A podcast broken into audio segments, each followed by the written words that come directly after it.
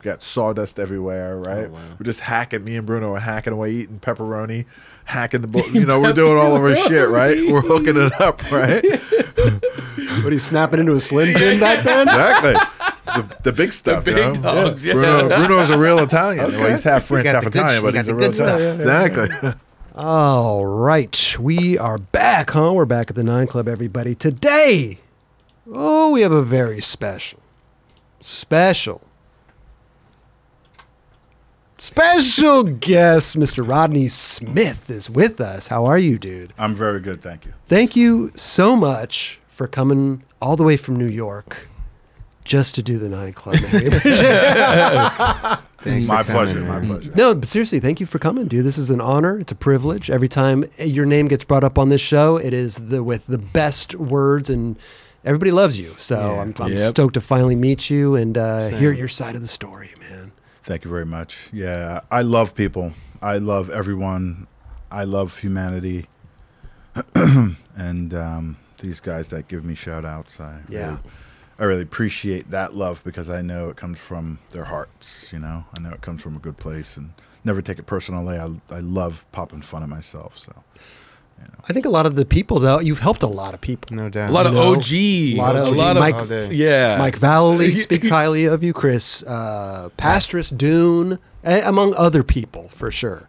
I'm But you were in the, even in the same area as uh, Mike Vallely, right? You grew up in New Jersey? Very interesting place where I grew up. I grew up in a hub town um, in the early 1900s. okay. At least it was in the uh, 1800s. we made it over the hump. it was a very popular location. It had a two grocery stores at the edge of the town. The town you could literally get on a skateboard or a bicycle and get from one end of the of the town to the other in about two minutes Wow. Whoa. if you rode fast. That's how small the town was. Dodging the, the horse and buggies. Dodging a horse and buggies. yeah. Uh, it's a small town. Very small town. And where Mike lived, it surrounded the whole entire town that I lived in. Okay. Really? Yeah. So the town that I grew up in was where my father grew up. My grandfather was rescued from Culpeper, Virginia, and uh, he was a badass drinking at the age of ten, having shootouts with the Klan Wow. down there. They had one of the Civil Wars was fought there. During the Civil Wars, there was multiple fights that went on in different places. People think it was just one fight. You know, ah, charge. No, that's not how it works. In New Jersey. No, this is in Virginia. Oh, Virginia, Where my grandfather me. was. So my grandfather came up here, had was introduced to my grandmother Hazel Smith, and um, they had eight children, and my dad was the oldest, and he grew up in a town that was very mixed.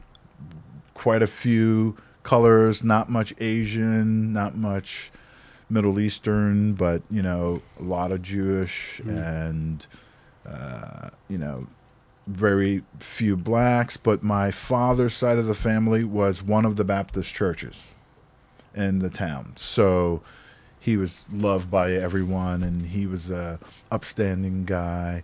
Um, but he had a lot of he had a lot of things to get past.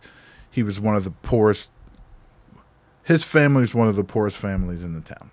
Literally, my grandfather was pulled from Culpeper, Virginia, up to New Jersey, was given a job, and then introduced to my grandmother.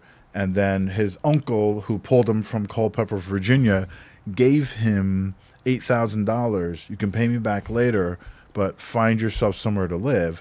And my grandfather bought this little property next to the railroad tracks. So, you know, when people say on the other side of the tracks, mm. well, the tracks are over there, right at that wall. Where Kelly said, First yeah, set of yeah. tracks, five sets of tracks, commuter trains and freighters going mm. by at all times, right? Very strange upbringing for children to live that ah. close to the trains, you know? doubt. A stone throw away. Right. So my dad uh, was one of two twins. My grandmother had uh, two sets of twins. It was my dad and his brother, and uh, one of my two of my dad's sisters. They were also twins, not identical, but um, so. my dad's brother died when he was three years old. He he died in a cesspool accident. They were playing. They went to visit some friends or some something somewhere, and they were running around, and no adults were watching them, and he fell in a cesspool and he died. So that was my dad's first round of trauma. Wow. Right. Damn. So when he met my mom, my mom pretty much had her act all together. My mom was one of 13 kids. My grandmother had 13 children by the same man. Wow. Yeah. Pretty wild back then, but my Full household. very full. Insane. And uh, my mom was the f- favorite. She had the extra good looks. She had like a Tina Turner thing going on when she was younger, you know. And her, my grandfather was very protective of her and not really the other kids. He didn't really give a shit. Most of them were boys. There were only three girls, and the rest were boys. you know. Mm. Boys can take care of themselves. True, huh? Yeah. true. Yeah. So, so my parents met. My mom brought my dad to his senses. You know, you're you're not your past. You're not where you grew up. They, my dad lived in what is called a railroad house, and the railroad house was where, when the freighters would come through and they would stop, there was a signal about 40 feet from where I lived on the track line. And uh, the rare the freighter guys would switch like the caboose drive rider and the engineers would switch and then the guys would drive their cars there and park and then get on the train and take it you know 100 whatever thousand miles away Sure. however far they were going and uh, so my grandfather bought this house and the house was dilapidated and it started falling apart even more and my grandfather was an alcoholic so my grandmother was depressed, grandfather was depressed, father was depressed. Father was the oldest, taking care of his brothers and sisters. Grandmother kept having kids.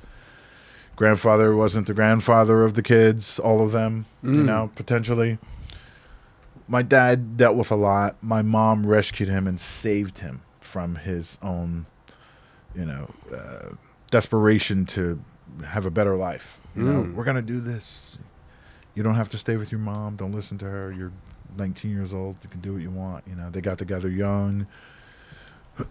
That was his wife. Too soon to be future wife. Future wife. Yeah, yeah, yeah. They got married probably a year later. Oh, wow. They started dating. Yeah, they knew it was one of those situations where you knew the person that you were matched with was the one. In all know? seriousness, we said 1900s, but like, what year was this around?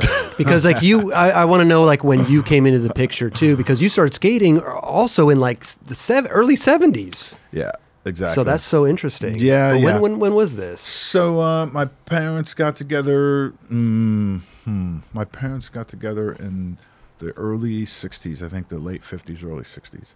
My sister, Okay. my sister and brother are five and six years older than me. Um, and so my parents got together then.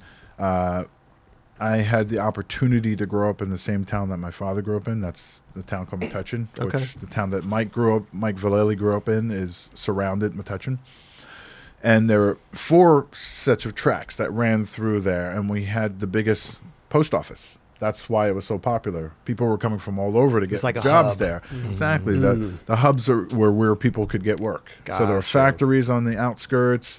There were still woodsy areas. There were trails next to the tracks that ran through four different sides of the town that i grew up in. And i think one or two ran through where mike was but hmm. um, So you weren't too far after this that we're that we're speaking of. Yeah. So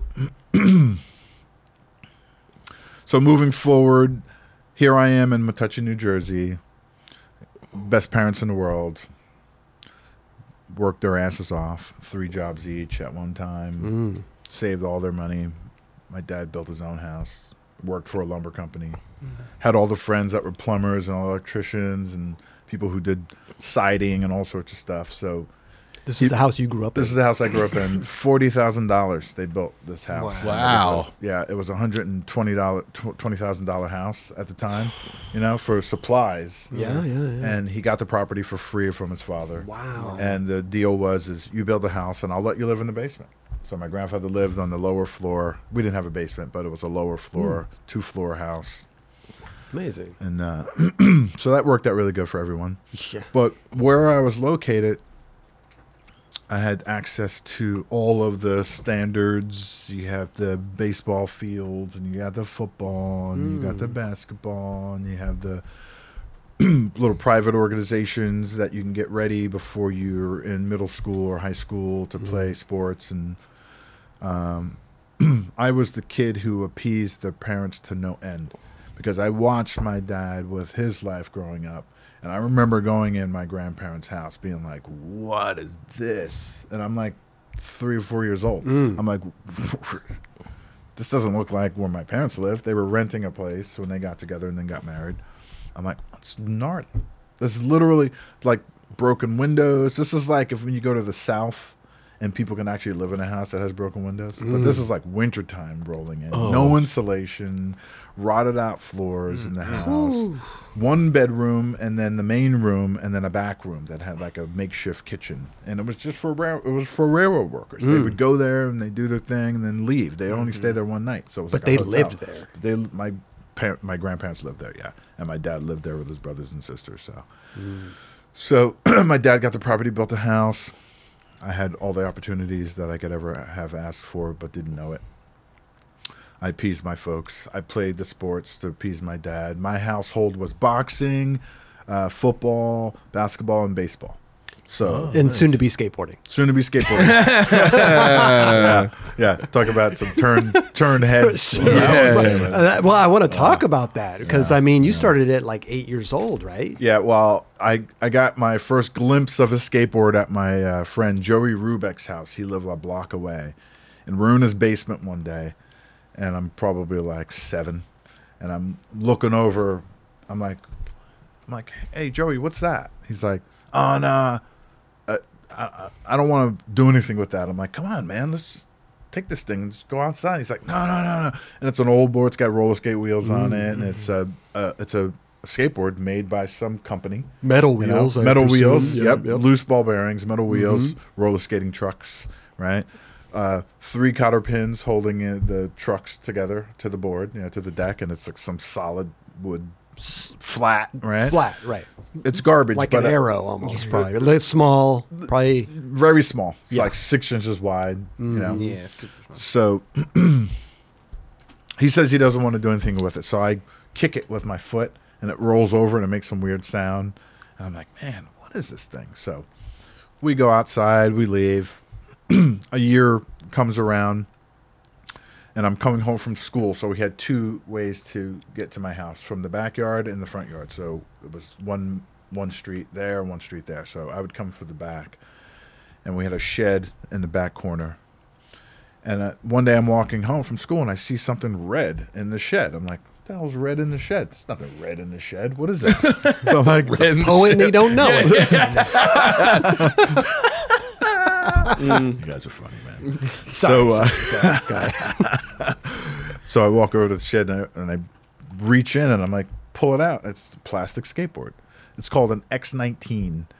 It had white wheels. It was a red board, and the trucks were what the base plate was part of the deck, where the hanger went into the Are base plate about, that like, was this is- connected. we're to the talking about this right here? There you go. That's that's pretty much the one. So I knew people that had that one. That's the GX, right? Right in the shed. I had one. Head in the shed. Yeah.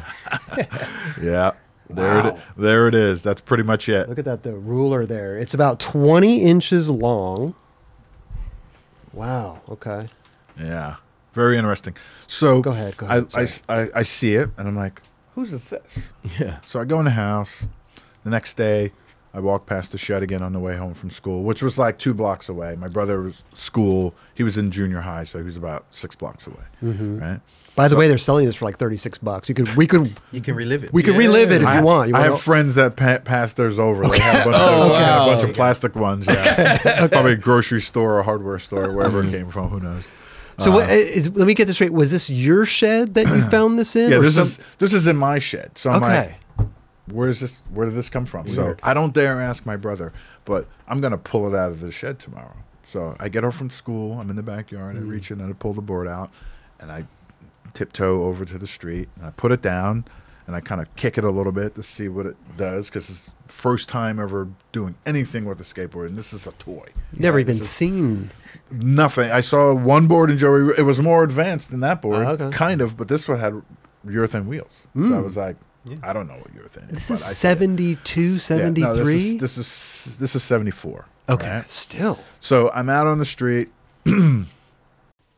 This episode is supported by AG1. When I first started drinking AG1 daily, I could feel a real difference in my daily health. I also had more energy, and I also noticed I felt more relaxed and I could focus easier. That's because AG1 is a foundational nutrition supplement that supports your body's universal needs like gut optimization, stress management, and immune support. Since 2010, AG1 has led the future of foundational nutrition, continuously refining their formula to create a smarter, better way to elevate your baseline health. Not only did I replace my multivitamin with AG1, but I also love that every scoop also includes prebiotics, probiotics, and digestive enzymes for gut support, magnesium and vitamin D for energy support, adaptogens to balance my body's stress level, vitamin C and zinc to help support my immune health. I recommend AG1 to all my family and friends. AG1 is a supplement I trust to provide the support my body needs daily, and that's why they've been a partner with us for so long. If you want to take ownership of your health, it starts with AG1. Try AG1 and get a free one year supply of vitamin D3, K2, and five free AG1 travel packs with your first purchase. Go to drinkag1.com slash 9club. That's drinkag1.com slash 9club, N I N E C L U B. Go check it out. This episode is sponsored by BetterHelp. A common misconception about relationships is they have to be easy to be right. But sometimes the best ones happen when both people put in the work to make them great. Therapy can be a place to work through the challenges you face in all your relationships, whether it's friends, work, your significant other, or anyone. If you're thinking of starting therapy, give BetterHelp a try. It's entirely online, designed to be convenient, flexible, and suited to your schedule. Just fill out a brief questionnaire to get matched with a licensed therapist and switch therapists anytime for no additional charge. Become your own soulmate, whether you're looking for one or not. Visit betterhelp.com slash 9club today to get 10% off your first month. That's betterhelp, H-E-L-P dot com slash 9club, N-I-N-E-C-L-U-B.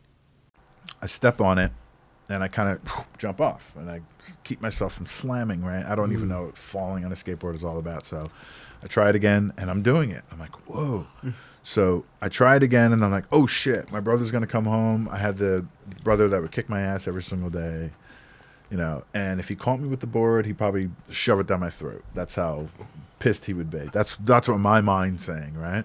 So I run, I quickly grab the board and run to the backyard and put it back in the shed where I found it, exactly how I found it, right? yeah. Another day rolls around, I do it again. Another day rolls around, I do it again. And a week goes by, and I'm riding this thing on the sidewalk two or three times, and I run back and stick it in the shed, right? So I'm out there one day. I guess I didn't wear a watch, so I've lost track of time. And who's coming up the street is my brother, and he sees me with the board. and I'm like, that's it. I'm done. I'm so done. He's probably gonna crack me in the head with it and yell at me and whatever. So he walks up to me. I'm like shaking, holding the board. He's like, "Hey, can you ride that thing?" And I go, "What? What'd you say?" He's like, "Can you ride that?" I'm like, uh, "I think so." He's like, "Let me see you." So I get on the sidewalk. I ride down. He's like, "You can keep it," and he just walks away. and I'm like, "Yeah!" I'm like, "Whoa!" I'm by myself, cheering myself on. Like, what? Holy crap! There were very little moments in life with my uh-huh. brother that things like that would happen in my favor. Wow. Right? Very little. And that day was the infinite day for me that I got my first skateboard.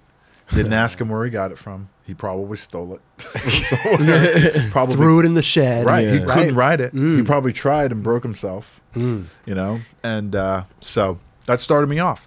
So red skateboard, I'm out on the sidewalk. I'm gonna speed things up. Sure, right? 100%. Go I'm ahead. out on the sidewalk, I'm skating, and one sunny day after school, I'm out there skating, and all of a sudden I see this more I don't even know what this guy is. I have no I'd never seen anybody that looked like this guy. Long blonde hair. It's like six foot two. He's put pushing like a madman, and he gets to the little hill, and then he goes down the hill and starts doing these gyrations, like pumping, like he's doing slalom, right, really fast. And he gets to the bottom of the hill, turns around, and pushes back up the hill. And I'm just standing there with my mouth open, like, like, what did I just see? What am I witnessing here, right? So he walks over to me. He's like, "Do you like skateboarding?" I'm like, "I don't even know skateboarding." I'm like, "What's skateboarding?" Like I, I don't, I don't even know what this thing's I called. don't even know what it's Yeah. called. It's a red thing. He's like, "Do you like skateboarding?" I'm like, "Uh, I guess so." He's like, uh, "Do you know how to ride that thing?" I'm like, "Uh, I think so." Well, let me see. Just like what my brother said to me. This guy's a little older than my brother. Okay. So I skate for this guy, and he says, "You know that board's nothing like this board that I have." I'm like, "Yeah, I believe you." You know, I'm like, "What? It's wooden, mm-hmm. and it's wide. It's a pig board, you know, and it's 1976." And never seen this guy before. He lives two blocks away, short blocks from me. Never hmm. seen him before, ever in my life. He says, I live down the street. He goes, if you're interested in skateboarding, go ask your mom if you can come to my house. I want to show you something.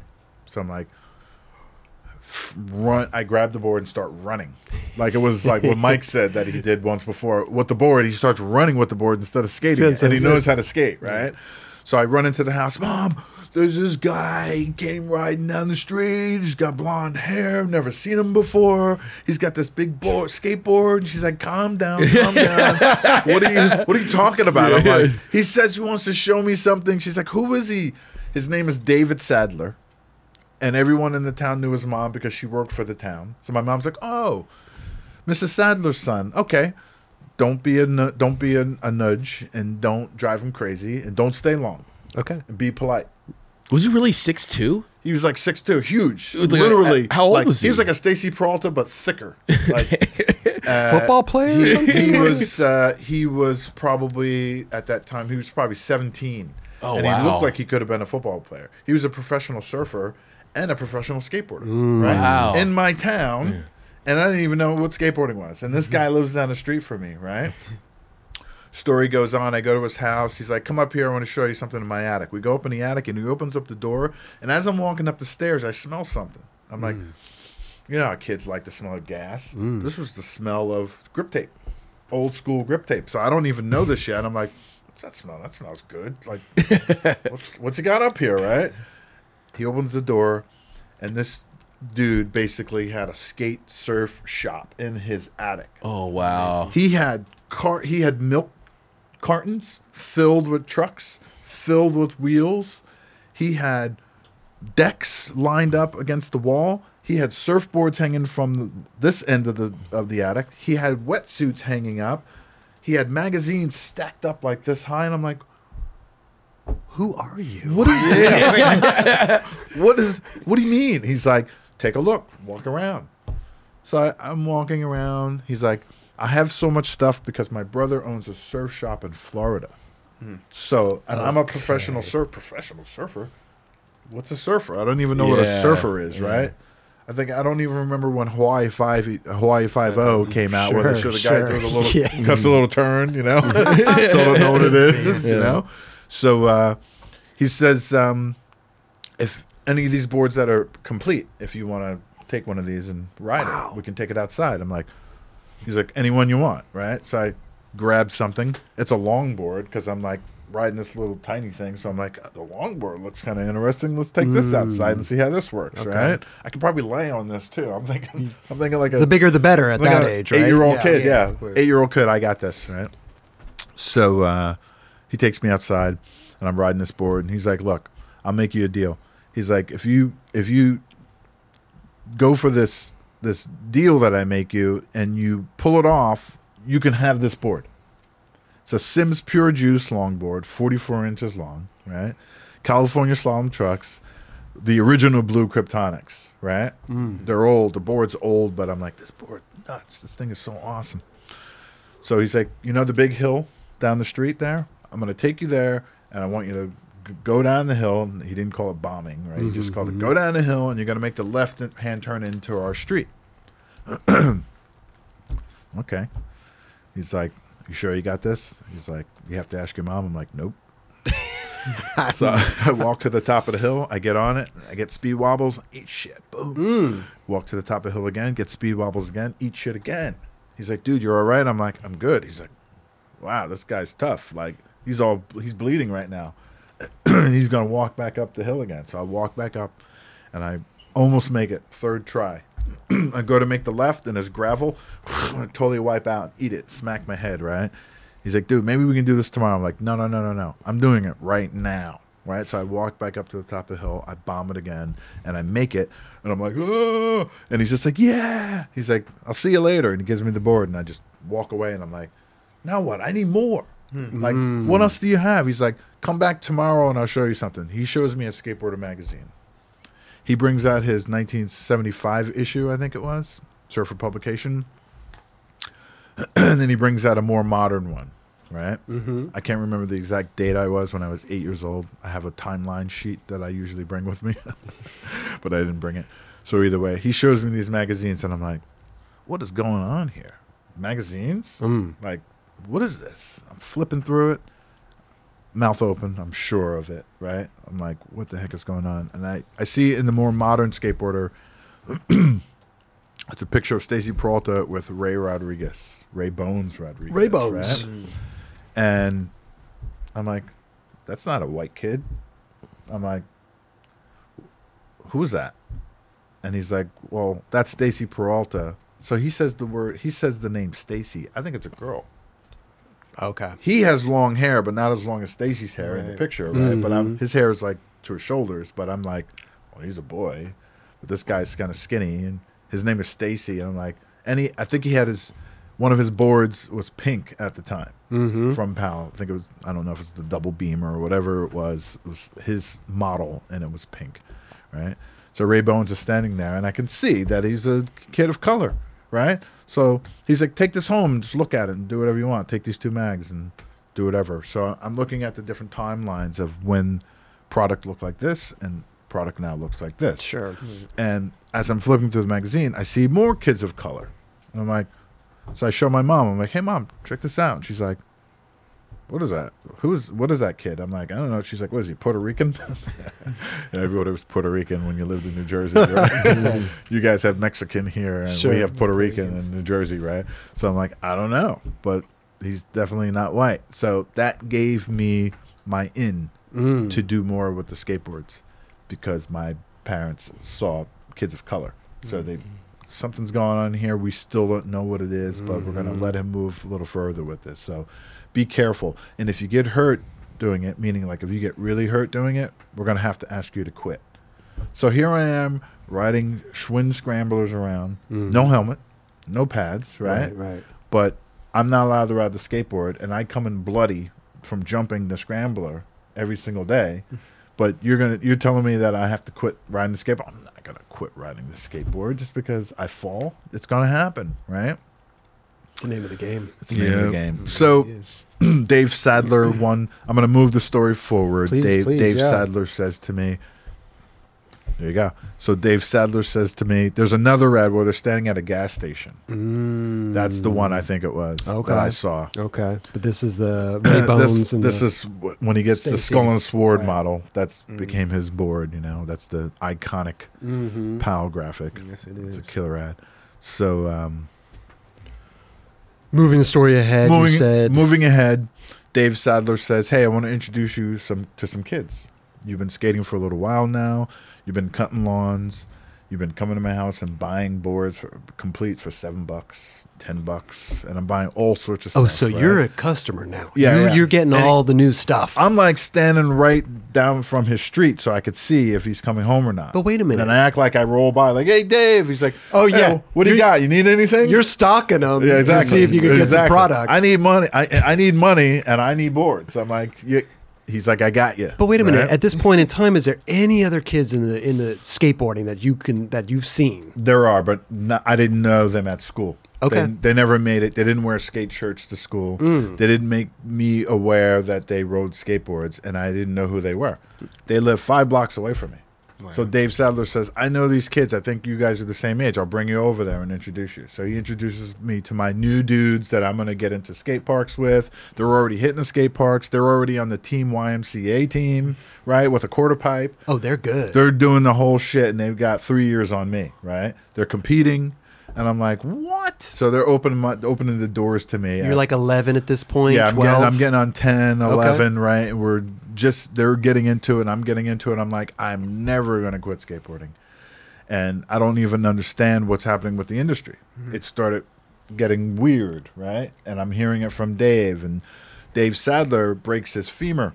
He's at Cherry Hill Skate Park, and they had this little L bowl, so he would warm up in the L bowl before hitting like the egg bowl, which was like 12 foot high, and then they had a mm. keyhole, and then he had two kidneys, a right and a left, right? And then they had a half pipe with a three quarter pipe in it, right? It was the one of the best indoor skate parks ever, right? Wally Hollyday built it with some help from some other people or whatever and a financier. So he breaks his femur and he's like, I'm done. Like th- back then, they weren't putting rods to put the femurs back mm-hmm. together. They were Oh, just damn. setting it and then putting the cast on there. I Hope, Set it and cross forget your, it. cross your fingers, mm, right? Damn. So he didn't come out so good. so he's like, "There's no more skating for me." But he was the guy. We would build quarter pipes, and he would come and do lip slides and just rip the whole ramp down. Like it would just go slide sideways, and then he'd ride out of mm. the broken ramp. You know, we're like, "Dude, what's going on?" Dave. Yeah, it's exactly- Damn it. It's like, again, that's what we would say. Hey, you know, yeah, uh, great guy, great people. So, So now you have a whole new crew. whole new crew. I meet Jim McKiernan. I meet Jim Mosk. I meet Zach LaFan. I meet Carl Drake, uh, and I meet one other kid who would always let me borrow his board. He had a brand new board and he wasn't good, so I always wanted to use his board because I had used shit. You know, let me try your board. You know, all right, cool. So uh, I'm hanging out with these guys, and the Y closes their skateboard program, so I missed that. Skate parks start closing, and I'm not thinking I'm going to go to any, but I end up going with Zach LaFan. Zach LaFan had this mom who had a station wagon, and she would pile everybody in. Let's go to the skate park, you know. And if you can get the money, and get yourself a membership, and then I'll take you guys there when I can. Mm. Jim Musk, his parents would take us to Cherry Hill. I went two or three times with him. I went to a skate park with David Sadler when he would go surfing. We went to a place called Monster Bowl. It was in the on the Jersey Shore. So, um, so I meet these guys. We're doing our thing, and Skateboarder Magazine. I'm just speeding it along. Sp- No, Skateboarder do, Magazine. Yeah, turns yeah, from yeah. Skateboarder Magazine to Action Now. Oh yeah, action now. Action Now was appealing to us, but it wasn't Skateboarder. Mm-hmm. Right. We're like, why don't you just make a mag that has? They have BMX mags at that point. So why don't you just make a shifter cart mag? And why don't you just make a early day wakeboarding, which they used to do behind uh, fan jets in Florida and swamps. They would ride around on surfboards holding on to leashes, you know. Mhm. You're basically saying like just have a mag for each individual thing. And they started putting less and less skateboarding in it. Yeah, yeah. So you know, it was They're couple, combining everything. they're combining everything. They're Grasping thinking at that's the new wave. They're way ahead of their time. you Grasping know? at straws, Raj. Is that what you said? Pretty Yeah, much. there you Yeah. go. There, there's a premiere issue of Right. Oh my god. action now. So Stacy with the hat, Bones Brigade, Surfing, bikes, and it even says Yeah. skateboarders. Yeah, I think that's Stevie Cab, probably in a, or it looks like a Variflex rider maybe. Mm. Um, Wow. So either way, so my friends were like, "What is this?" And they didn't tell anybody. They just changed it. Yeah. So as soon as Action Now went out of went out of business, it went defunct. My friends quit. Mhm. Skate parks were gone. We had one skate park, and Cherry Hill was open until like 1981, 82, off and on, and then it closed. they all quit. I'm like, what do you mean you quit? I had half pipes. I had quarter pipes. Got I had all. everything we needed. There was a new breed of s- skater that was coming in. They were catching the tail end of the trend from the late 70s, early 80s, but they didn't know anything, and I knew everything. Right? I had Sadler, I had all the mags, had everything. I had thra- all the Thrashers when they finally came out in 81. I got put on to Thrasher with my friend Stephen Willis. He was part of that new group of skaters, you know. Mm-hmm. He had a quarter pipe. I was like, take your quarter pipe, bring it to my house. We'll connect it to my quarter pipe. I got the quarter pipe that was used by the YMCA. It was stashed in some YMCA that went defunct. And then my boy's mom calls the director and says, Where's the ramp? And he's like, Oh, it's still there at this place. You can go get it. You can have it if you want. So my dad's got the truck. He works at the lumber yard. He's got the flatbed. We'll go and get it. Three of us with my dad go, drive over and pick this ramp up, puts the bed up, puts the chains on it, pulls it up, and then we push it onto the bed and bring it home. You know, so I got this quarter pipe. Amazing. We attach our quarter pipes together. We make a half pipe. It's all sketchy. You know, we're skating. It's fun. Do you even know what's going on around the rest of the world with skateboarding at this point in time? You have the magazines. Still not knowing anything because I didn't. West Coast Yeah. skating, East Coast. You Yeah. don't know what the what I, any. kn- I know what's going on through the magazines. That was the Bible. yeah, but it's just a but but it's still it's a still picture, right? It's like you don't know what. You were lucky to get a sequence shot. Right. right? Uh, I remember seeing the sequence of David Andrecht in, skate, in Mm. skateboarder doing the channel jump. It was a big channel. I think it was Whittier, and he's doing this big front. Oh, so air. you're already seeing spots that maybe you want to go to. I'm thinking I'm going to go to California someday, but parks are closing in California as well. Mm. Every it's it's yeah. the only thing open was Del Mar and Pipeline and Upland. that was it. and your backyard. My It's- backyard fell apart. That was- oh, it we, fell apart? We moved our ramps from my backyard on skateboards across the town to Seth Ornstein's house. So the Ornsteins were like, "Our son's getting fat. He's listening to Ozzy, and he wants to play the bass, right? We need to get him on a skateboard. And we we have a quarter pipe, and he doesn't use it. Oh, and we he told us about you guys." And I went with him and his mom to a place called Milburn Milburn Sports, which was like a sporting goods spot about three towns away, and they sold all the hottest stuff. Right, Hmm. that was our new spot. But Seth got lazy. I don't want to do it, and she's like, "You can come over. You can skate the quarter pipe whenever you want." Well, what if we bring our quarter pipe over here? Maybe Seth will be more excited about skateboarding. That was a ploy to get our ramp to his house because his quarter pipe was brand new. You know.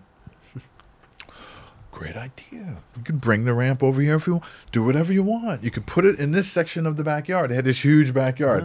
Put it right over here. How no did problem. Seth feel about it? Seth didn't give a shit. Okay. And he never came outside. we actually tried to get his board from him so we could practice new tricks because ours were getting beat up. So we're like, let's beat his board up. He doesn't even use it. And it's sitting right there on the porch. Mm, scheming, you know.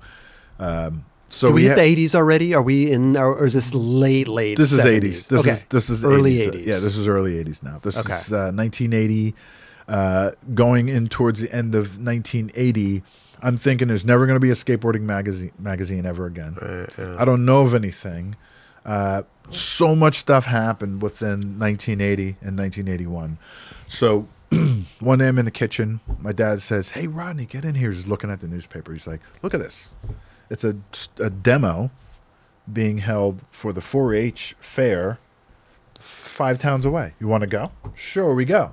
This What is, team? This is when I meet Tom Groholski and his dad. So Tom Groholski, Jim Murphy, Chuck Treese, those guys are all there doing Mm. this demo in this encased with uh, fishnet to keep the board from shooting at and getting people. Gotcha. And they bought pieces. Tom's dad bought pieces from this skate park called Fiber Rider. And then he had pieces from some other skate park, and they pieced it together and made a demo ramp that he could fold up, put it on top of the van, and drive it wherever. you know? Beautiful. So I get there with my dad. I'm like, holy crap, right? I didn't bring my board. I didn't know what we were going to run into, you know? Tom's dad comes from, comes over to my dad. They start talking. They start befriending one another. We have this big ramp in the backyard, and my dad's like, "What big ramp?" He's like, mm-hmm. "The ramp that was in at the Staten Island skate park in New York is in our backyard." My dad's like, "Hey, did you hear what he just said?" I was like, "Yeah."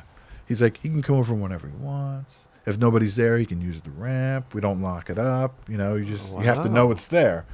I'm like, "Holy shit!" I meet Tom. He's like, "Too bad you didn't Is bring your board, ramp man." Is this what we're talking about right here? That's Tom's ramp, yeah. That's it's a it, huh? it's a Lexan half pipe, twelve foot high. So this is the setup of this ramp at the Staten Island skate park. Twelve foot high, twelve foot wide, and twelve foot transitions. Wow. Look at They had a they had a ten foot high, ten foot wide, ten foot transition ramp, Uh-huh. and then they had an eight foot high, eight foot wide. Eight. Nobody knew what the hell they were doing back then. Sure, but sure, this sure. ramp was perfect because it the transitions were so big. When you landed airs, you had a chance of making it. It wasn't Mm. Right. like Lance's ramp. I remember going to Lance's ramp at eight foot high transitions. That was like our ramp.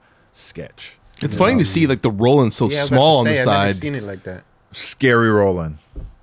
But why? Very, very scary. Before I knew how to drop in, Hold on, we'll go back Right? there. Let me, let's go back and look at. He this put a foot of but, vert- but if there's look at how little it's- that is. But that roll in, no, you, we're talking about the one on the left there. Yeah. Yeah. How is that scary? your your your left wheel, if you're on that side, would almost hit the corner of the ramp. on the oh, it goes. Oh. It Oh, it curves curves in. in. Yeah, okay. you, it- you just have to Ah. Right. kind of sketch. They didn't know what they were doing. right? Yeah, So yeah, just- yeah. you- get but in the still, race. Rodney, but, Get in the but- race. But you're good though. No, You- I wasn't good. oh, No, okay. I wasn't good. Okay. I could do it, but I wasn't good.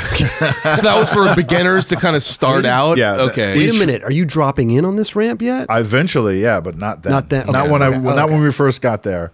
I was learning the quick quick pump, you know, quick start, quick Yep, pump, yep, yep. and I watched Tom run up the ramp with his board and jump on it. And I was like, mm. oh, I got to learn that. You know. Then I learned how to drop in. Stephen Willis and I would always go to Tom's ramp. Tom had sessions all winter long, all spring, all summer, all fall. If you said all this was five towns over, where, how did you get there? train, Train. yeah, we had to train. we had You have a train stop right in front of your house. we, we had to skate two miles to his house from his train station. We had to skate three blocks from my house to our train station. So, I mean, to go skate a ramp like that, though, Oh. that ain't nothing. dude, we, we You're would. more, you'd skate 80 blocks. That was easy, right? We would skate the two miles, Mm. and what big deal, right?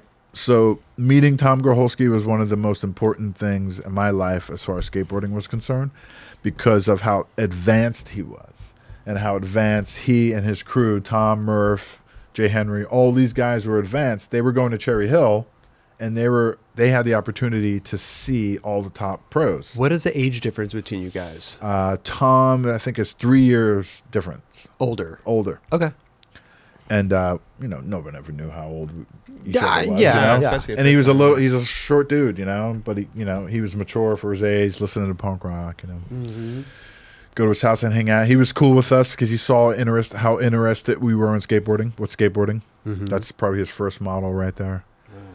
Uh, Bernie O'Dowd, nice. Now, at that time, were you the only, one of the only black kids skating, or was yeah, there a few yeah, yeah. Well, I was one of the only kids skating. Okay. Imagine that. Yeah. So In your town. in in my town and in the surrounding town. And in the surrounding town where Mike V grew up, there was a guy named Scott Bayless. And he was like the folklore. He was like the best skater. He could do like 50 360s, you know? Spinning around. in the- yeah. There's one of those guys in every town. yeah, exactly. He could bomb every hill. He could ride any terrain, mm-hmm. and but no one ever got to see him. But he was real. Dave Sadler's like that guy. He's the best. He could have went far with this. He could have been like a pal skater, you know. So uh, here's a quick story. I'm skating past the post office in my town one day, and all of a sudden the car goes, pulls in front of me, and I'm like, and I stop. I get off the board. This guy jumps out of the car. He happens to be white, and he looks at me. and He's like, "Hey, dude, can I try your board real quick?" I'm like, "Uh, yeah." You know, he's got a car. He's not gonna steal my board, right? He gets on the board, starts doing tic tacs, and then he does a 360 and then he gets off the board. He's like, "Thanks," and I'm like, "Hey, wait!" I'm like trying to figure out who he is, right? So I tell Dave Sadler I saw this guy. He took my board, he did 360s, and jumped back into the car laughing, right, and drives off like a madman, right? He was probably drunk or something, right? They know how to believe that. What are you talking about? So Dave's like, "Holy crap!" That's Scott Bayless. That was him. Oh, Nobody wow. acts like that. He's the only dude that acts like that. And you just saw Scott Bayless. I haven't seen him like 10 years. Like, holy crap. Wow. So I went and told my boys, you know, I saw Scott Bayless. What do you mean you saw Scott Bayless? Dave Sadler says it was him. He did like 10 360s and no problem. And then got jumped in his car and drove off and said thanks. and they were like, holy shit, sounds like the guy, right? Wow. Yeah, so that was interesting. So uh, I got a lot of uh, mentoring from the Groholskis. Mr. Groholski was uh, he struck me as a father who had wished he had skateboarding when he was a kid, mm-hmm. and he got my dad to have full confidence that what your son is doing is the right thing, because I support my son 100 percent. Mr. Groholski, Mr. G, they called him. He would take groups of kids, Tom's friends, to Cal- on Cal- California trips. We're going on tour. We're going to Cali. We're going to hit the skate parks, right? I think Tom hit maybe, I don't know how many parks he hit, but they hit quite a few when the parks still existed. And I think Murph went on that trip, and maybe Chuck Treese and all his closest homies went on this trip. Seems like your dad was pretty supportive up till this point, though. Mm. He's driving you to the houses and stuff. he tried because I had quit baseball. I quit trying to play basketball, which I sucked, and I never played football. And my dad could have been a professional football player. Like he was the guy. He mm. could have been one of those guys that was a quarterback back then, because he mm. could throw a football like you, until you couldn't even see it anymore. It's stupid high and way far. you those know? damn mountains. My dad was twice my size. My dad was twice my size. literally like twice my size, like a monster. You know, his feet were like mm. size 13s, and his hands were like twice the girth and the length of my. hand. You know, he was a maniac, but he was the he was the amazing guy that was very supportive. I started playing soccer, and the only way to appease my folks with me playing soccer was to have this drive. We still had a national soccer league in America back mm-hmm. then when I started playing soccer, and I was when did I start? I think I was nine or ten. When I Soccer's started like the playing, first you know? sport that any kid in America starts playing. Right. When, Yeah. when it was available. Now, definitely. Now. Now, without a doubt, because we have. But we always move on to some other sport, though. It's like you start with little, little soccer, and then you move on to baseball or It's true. Or you do those first, like Mike played baseball. Yeah, and then- yeah. I don't think he ever played soccer, but. What about So, like your brothers? Do they play sports? My brother, unfortunately, rest in peace, mm. Oh, but he sucked. oh okay. My dad's like, all right, let's get the baseball mitts. Here you go. Uh, and it's, you know, like Right my dad's like, him. you're supposed to, you know, supposed to catch it. here's a pop fly. right here. Throw it up, and he'd be like, my dad would be like, what is going on? Your dad's like, never What's mind. this kid? I'm going. So your back dad's like inside." you're like the youngest like athletic kid they have. Kind of they're like kind of get you to play those sports and stuff. My sister ran track. My brother was a geek and a nerd that swore that he was going to be the coolest guy ever. And it wasn't until a little later on that he did become one of the coolest guys in school. They actually called him Cool Ed. His name is Eddie. called him Cool Ed, right? My brother, though, on a bicycle, holy crap. on a motorcycle, what? My mm. dad was like, this is shocking. how, okay. he, how did you ride this these mini bikes and motorcycles, street bike? He's so good. What is going on here, right? Too expensive. My parents couldn't support it. Mm. They never had enough money. We were always on a budget. I would ask for one thing for Christmas. My mom's like, "You can't just ask for one thing." I'm like, "Yes, I can."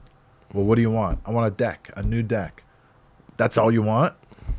She's like, "What about underwear? What about socks?" I'm like, "You can just buy me that any day of the week." Yeah, yeah. You're buying me that anyway. Yeah, exactly. Why do you want have that to as a present. No. Wh- What are you talking about? Who wants underwear for a present? Right? I'm like, Nowadays I do, but Yeah. back then no. Right.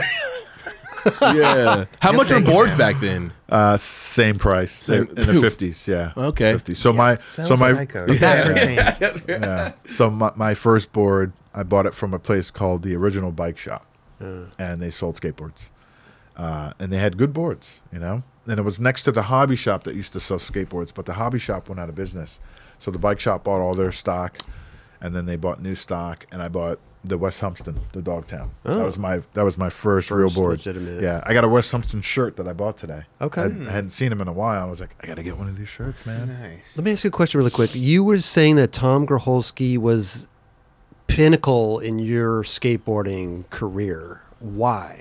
Thomas pinnacle in my skateboard career because he taught me what was possible. Like Dave didn't really teach me what was possible because his career was ended from the break, you know, and he was getting older, and he wasn't getting aggro. And Tom was in it already. Tom was way in it, and Tom was exposed to the Powell team. He saw every team that came through Cherry Hill. He saw every skater that came through the Monster Bowl, which was in the Jersey Shore. Uh, and then they went to California, so he got to see live, and he was a competitor, He's passing down the knowledge. passing down the knowledge. He rode for Gullwing, Gullwing Wheels. He rode for Madrid. I think his first board was with Madrid before he got on Vision Mm-hmm. Okay. uh, nickname Jersey Devil. And uh, Tom had all the info that I didn't have. So I transferred that information to every other skater that I came in touch with. Mm-hmm. And, you know, skate spots. Don't tell them about this skate spot. I'm going to take you to the barn ramp. The barn ramp? What's the barn ramp? We go to the barn ramp, and it's the Kane brothers. Uh, it's about an hour away. They have this half pipe in their barn, right? And it's dark as crap. It's like one little bulb, you know what I mean? You can barely see. Everybody got down there. Christian Hosoi's coming to the what? Christian Hosoi, holy shit! There were two beams. So here's the ramp, right? Uh-huh. And I don't know how much flat bottom it had, but it was only probably 12 feet wide. That was the width of the barn. As soon as you walked into the barn, you were on the platform. you Uh-huh. Wow. I mean, on the on the flat bottom. There were two beams running across the top. So like if you aired at a certain in a certain way, you might hit your hand on the beam or something. Could you grab the beam? You could you could grab it, but you Nobody couldn't hang on it. Okay, You- okay. That that would just be you being a fool, and they'd kick you out. They'd oh, say you're late. showboating. yeah. Yeah. Well, just being stupid, Okay. right? Like who's doing that? I don't know. Hosoi, maybe. I don't know. Well, Hosoi Somebody. comes and he's doing the bio backside airs, right? Hmm. And everybody's like, "Yeah!" And he's coming in, and it looks like his hand's gonna smack the beam on the way in, but Hmm. it never happened. But it was like, "Holy crap! This place is scary, right?"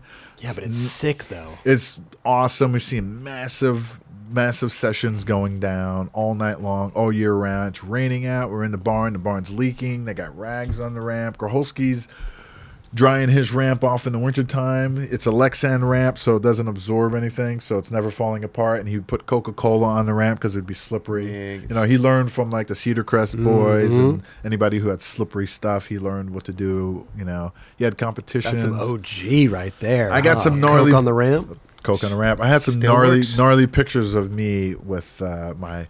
Uh, I grew out of my uh, rector shorts and shit, so I looked like a super nerd standing there, like with this helmet that I grew out of too. You know. Oh wait, here I'm we like- go. Listen, sorry to interrupt.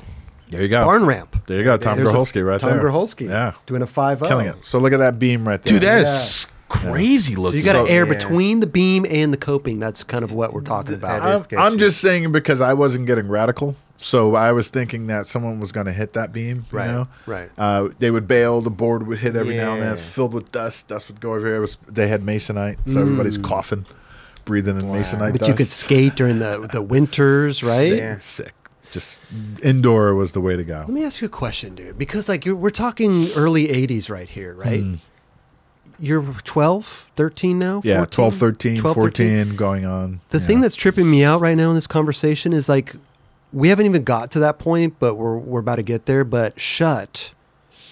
You started that in like '86, yeah.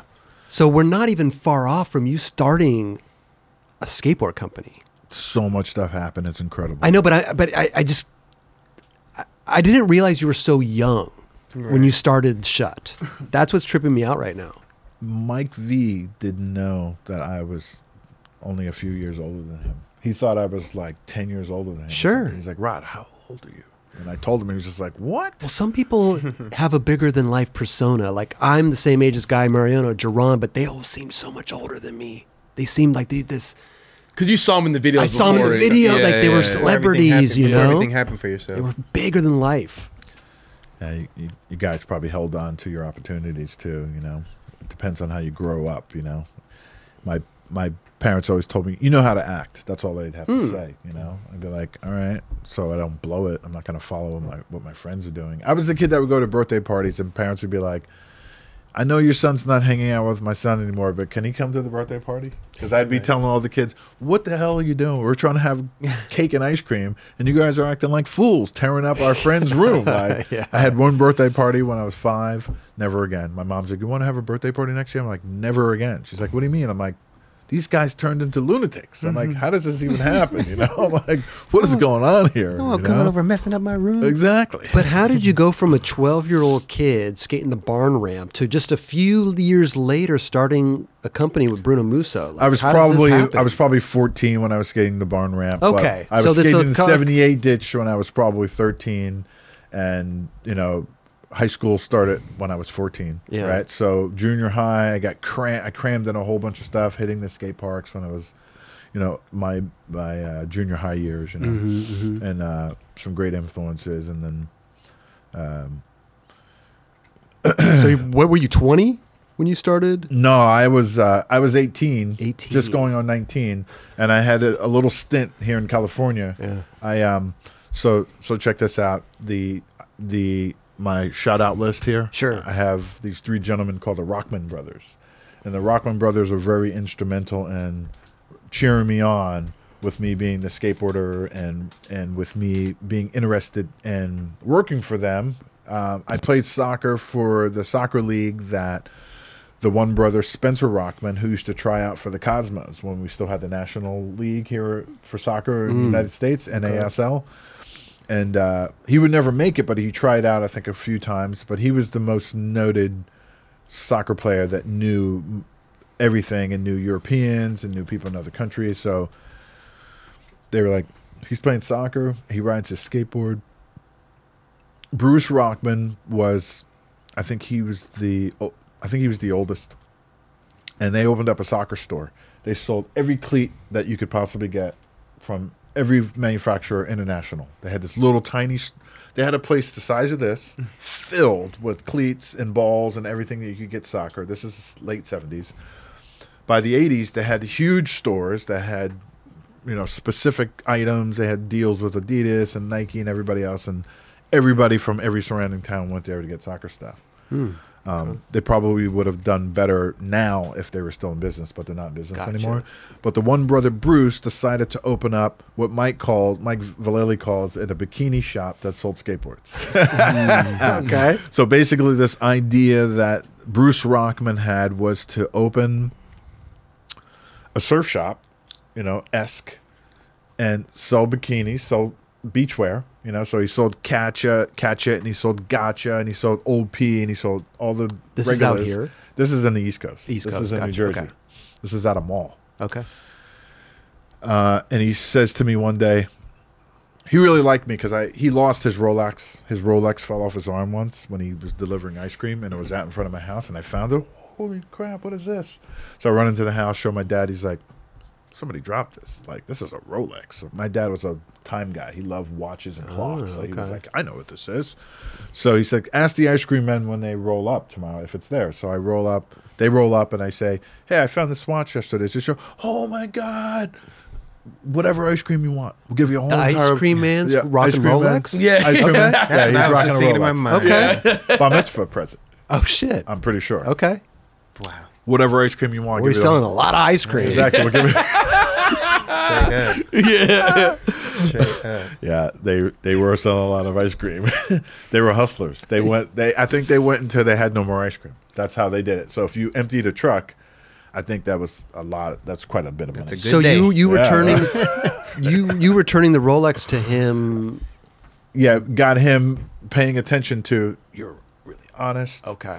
and I have this idea. This is like a few years after I, I found the Rolex and I was a little older. And he says, We're going to open up this store in Bikini Woodbridge board Mall, shop. Bikini board shop. Okay. And uh, we'd like you to be our skate expert. We know you're the skate guy, right? Amazing. So do you want to do it? Absolutely, I'm in. So I started working. I'm 14 years old. We open up the, the, the shop and uh, I'm like the skate expert. And then I became like assistant manager. And Bruce Rockman and the manager say, "We're going to go to a trade show in California. We want to take you, bring you along."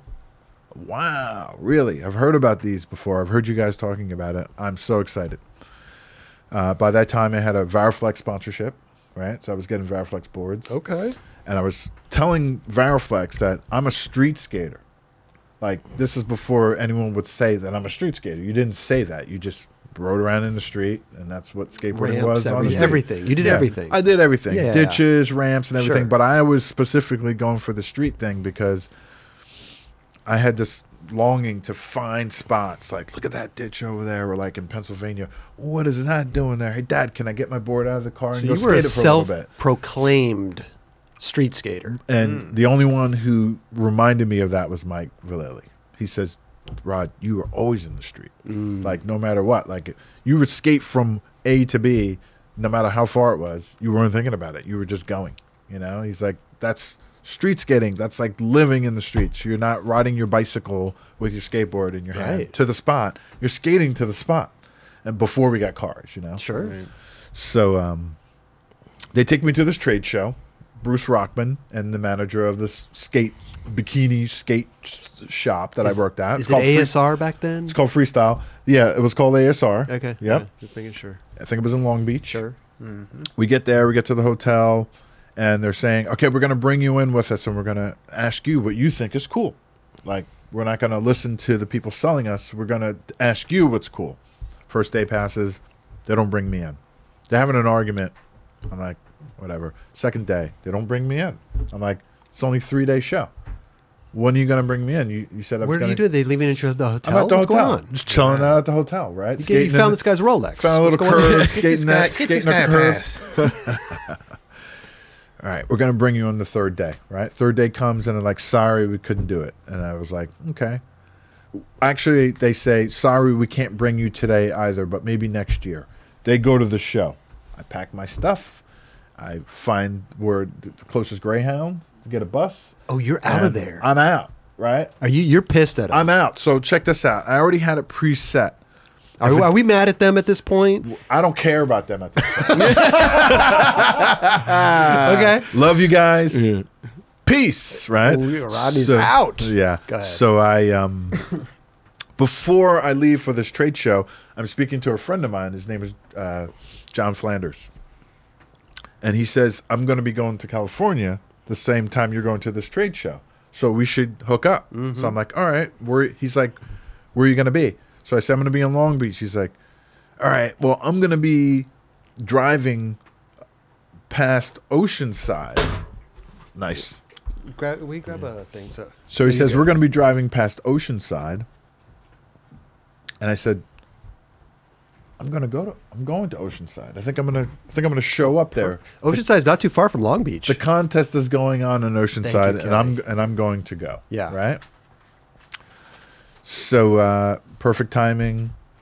go to the payphone, drop a couple coins in there, Mm-hmm. and I say, uh, John, when are you flying out here? He's like, I'm flying out tomorrow. I said, I'm taking a Greyhound bus, and I'm going to end up close to Oceanside.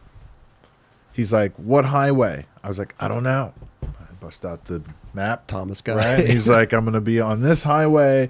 And I say, I'm going to be over here. And he's like, I'll pick you up. You just stay at this spot over here and I'll come pick you up. I'm going to have a rental car. Right? He picks me up. He drives me to Oceanside. This is the big Oceanside contest for Mike V that he won. Right? So I told Mike Okay. that I was going to show up. Okay. It all worked out for me. Right? I get to Oceanside. Hey, Mike. He's like, holy shit, you made it.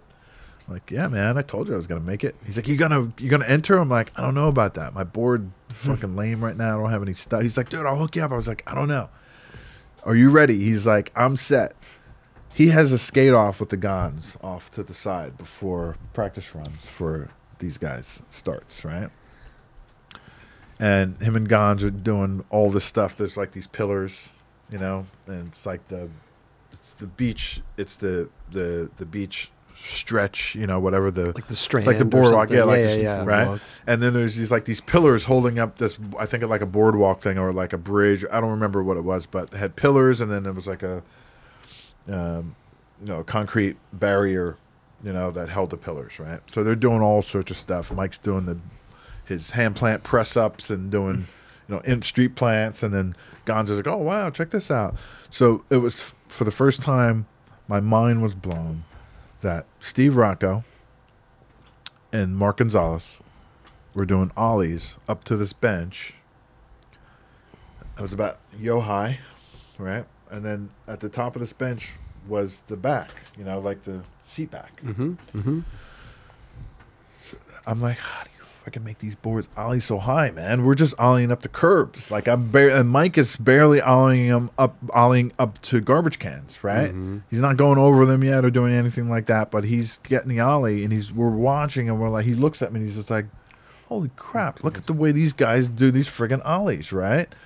Mike immediately catches on and he's like, okay, I figured it out. And he starts ollieing higher. But Rocco goes up and here's the bench and here's the back on the bench, right? And Rocco goes up and goes, goes poop and gets both trucks up there 50 50. On and the then back of on, the- the, on the back, on the back. back end of it and then jumps off. And then Gonzo's like, hey, Rocco, that was close, you know? And then Mark goes up and does it and kind of makes it.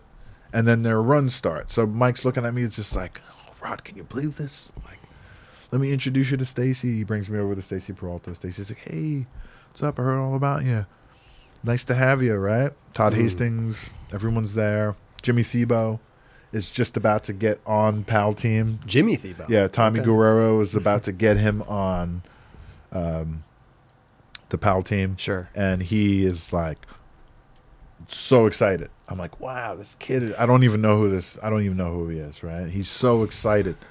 And he's like, dude, are you getting on Powell too? And I'm like, uh, no. Uh, Mike has flown me some stuff, and I kind of ride for Variflex, but the boards don't really, they're not really so good. And I kept giving excuses as to, you know, the only excuse that I could give to people that Variflex wasn't so bad was, was because Allen Losi was a ripper, Mm-hmm, Lance Mountain, Okay. John Lucero skated for Variflex, Yep. George Orton. They had Eddie Elguera. They, They- had they- killer they had skaters, team, right? yeah, yeah, yeah. But the product was lame. I would break a box of boards just trying street tricks that were just, just making up stuff, and the boards would just break like matchsticks. Was know, this so shitty like- wood or was this? the wood looked good, but it was crappy wood and crappy glue, Oh. barely any concave, and you know they were just shoveling, just move, moving product out of the door. That's Yeah. what it seemed like, you know. At that and time, I'm I'm, sure they didn't have too many like manufacturers where you can like produce boards. they probably could have, but I think that they were ahead of Rocco with having stuff made in other countries. Well, that's the thing too. Is like back then, skateboard companies actually manufactured their own boards. That was the whole thing, right? Rocco was like one of the first to not do that, right? He outsourced all of his stuff. Um, no, Uh, the Big Five kept it quiet. okay. So there was a point in time where everybody started outsourcing their stuff. That's what you're saying. and and you wouldn't know it, Right. You know, you wouldn't know. But up until then, everybody it. was producing their own. Yeah, uh, well, well, you know, so you had Ermico, Yep. and Ermico was making trucks, and they were making Indy, and that was the first. That was the second truck that Ermico, Mm-hmm. Eric Swenson, and Fausto Vitello. That was their operation, and yeah, see, this is like one of those randoms. You know, like they were moving tons of these products out. Look at the look at the cell block on I there remember those. and uh, that's a, a little bit of a better board, right? But then they have the Allen Losi completes, which were really they were good. They Okay. were, but they were really wide, fish shape, you know, with the little little. They were going after quantity, not quality. There we go. Yeah, and I didn't I didn't know the difference, but it was my first sponsor, so I I did the best I could, and I thought I was going to go work there. Actually, that was my plan when I was in Oceanside, and then Mike is like, "Bro, we're we're going to do something. Like, uh, what are you going to do next?" So I'm like, "I'm going back to Upland." I had been to Upland. I went with my friend Stephen Willis. His dad had a a, meeting, like two towns out of Upland, and he's like, I'm going to California. You want to come with me? And my friend Steve's like, my dad's to bring us, dude. He's to pay for everything. We're just to go. I'm just like, hell yeah. So I tell my mom, and she's like, you can go. No problem. We get out to Upland. And uh, every morning, his dad, before he went to his meetings for a whole week, would drop us off at up, drop us off at Upland, right? And we had the whole park to ourselves. We'd sit out in front of the gate, wait for, waiting for Mrs. Hoffman to come open the gate. And Mr. Hoffman, they'd open up. How you boys doing? Where are you from? We're like, we were here, we were here last. We were here. No, we weren't there yet. When I went back there, I was like, I was here last year. Do you remember? She's like, Oh yeah, I remember you. You you you were here with your friend, right? And it was a heat wave. And I kept telling you, you better get your asses into the skate shop and get some AC and drink some water because you're gonna pass out at my park. I don't want I don't want to find the East Coast boys laid out on the concrete because Not you're on my watch. Right. So they're like, "Wh- why don't you just wait till the evening? It cools down. We put the lights on. I'm like, we're at Upland. We're not- here. not We're gonna skate. Exactly. So, um, I made my way back to Upland, and uh, Mrs. Hoffman's like, "Where are you staying?" I'm like, "I don't know." She's like, "How did you get here?" I said, "I was at the trade show in Long Beach. I went to Oceanside. My friend won the contest." And I, he asked me where I was going, and I had a pocket full of money. I had like three hundred bucks on me. I'm thinking I got some change. I'm gonna. The bus ticket was like forty bucks or something. I don't remember. Mm-hmm. And she's like, "Well, if you don't find a place to stay, you can stay with me and Mr. Hoffman. Stay at our house." Wow, She's like, generous. "But nice. yeah," she's like, "But when the evening comes around, one of our main uh, employees that works here, his name is Marcus Solomon, will introduce you, and then just see what happens, right?" So this guy shows up to work. He works at the park. They introduce me. He turns out to be the coolest dude I ever met in skateboarding. Mm. Literally, like this guy's like, "Who are you? What do you do? What do you mean you got a sponsorship?" He's like, "I'm semi-sponsored by Madrid. Like, I got a ramp in my backyard. We got the Eagle Rock Eagle Rock ramp that's right over there. We got the Baldy line. We got the Baldy pipe. You're here at Upland. Oh, he's, like- dialed. he's dialed in. he knows everything. He's like me on the West mm. Coast, and he's got every board. He's got these crazy luge boards, and he had long boards, and he had all sorts of stuff, and he knew everybody.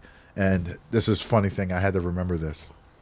Chris Ortiz was a Grom taking pictures before anyone knew who he was. He lived in that area. Okay. So he was friends with Marcus. So I met him. Oh. Hey, how you doing? Didn't know who he was.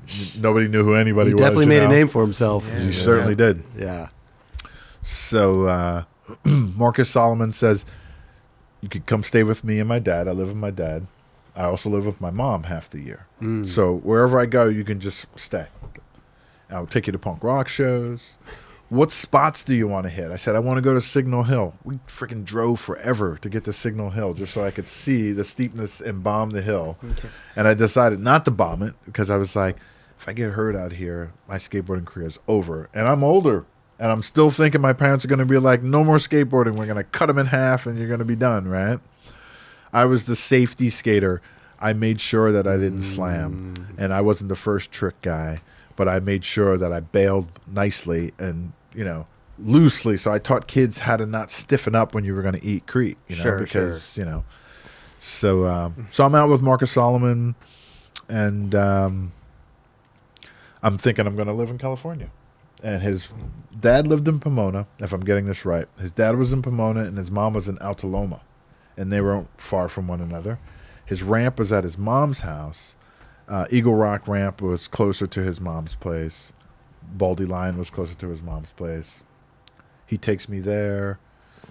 I'm checking in with my mom. You know, she's like, "You better call me." So I call her on the landline. What did you do today? I told her what I did. She's just like, "The hell are you doing? You're on government property. What? do you- What do you mean? You might have had to run into the pipe if the cops came. You know? Oh, you're telling her I'm the telling her details. all shit. Yeah, she's like. "Holy shit! I can't even tell your father this. Like, what do you do? Get, stay out of trouble." I'm like, "I got it. Don't worry. It's a skateboarding. We got this." right?" you don't understand. You don't. we bombed the line one day, and Marcus had a friend. I can't. I think his name was Barry. He was afraid to go fast, and he got speed wobbles, and he ate shit. Mm-hmm. And you know how high those walls are? They're like forty foot high or whatever, twenty foot high, or whatever. You're not just scaling up anywhere. You got to go to the spot where the rope is. You know what I mean? To get your ass out of there. This guy hurts his leg, and he's like, "I can't move Oh, it. We can't." So we're like, "Oh my god, what are we gonna do? Dude? It's getting dark." We make him sit on the board, and we roll him to the first spot. And then we force him to like grab the rope. We're pushing him. We're like, get the fuck up here! Like we're gonna be stuck in here. We're gonna leave you here, dude. Like who gets hurt running the baldy line? You know, the most simplest thing about that whole thing, and you eat it right with knee pads on, and you still hurt yourself. We're Sure. like, Oh man. so we get him out of there. Got him out. I'm at Marcus's house. He has his girlfriend come, and uh, I'm like feeling like I'm the third wheel, like I'm in the way. Like, every girl here, and like I had, I knew nobody. I had met Greg Smith, a freestyler. I met uh, Chris Miller. I met Eric Juden, right? Uh, he was coming up in the amateur ranks in the contest. Chris Miller was ripping it, destroying it. Uh, Spidey Demontron was there. I met him. Didn't see the Alba brothers, which was weird. I thought I would see those guys. I never seen them skate, but I've seen some BMXers. Brian Blyther was riding the pipe. Um, I want to see Jeff Watson. Jeff Watson was in one of the Action Now magazines on the BMX bike, and he was freaking crazy. You know, it looked like he was going twelve o'clock with his head. You know, like pretty nuts. But um, really nice people. And I was like, man, it would be great if I could stay here, but I kept having this pull. You got to come back east. You got to go back east. Sure. Like, this, this, it just didn't. I was missing the fall. All my friends. I had my whole crew there. You know, I had a new crew, but you know they had a different mm, style of s- in time when they would skate. You know, it was all skate park stuff, and everyone back east was skating street. Yeah, yeah, You know, yeah. we didn't Yeah. have parks.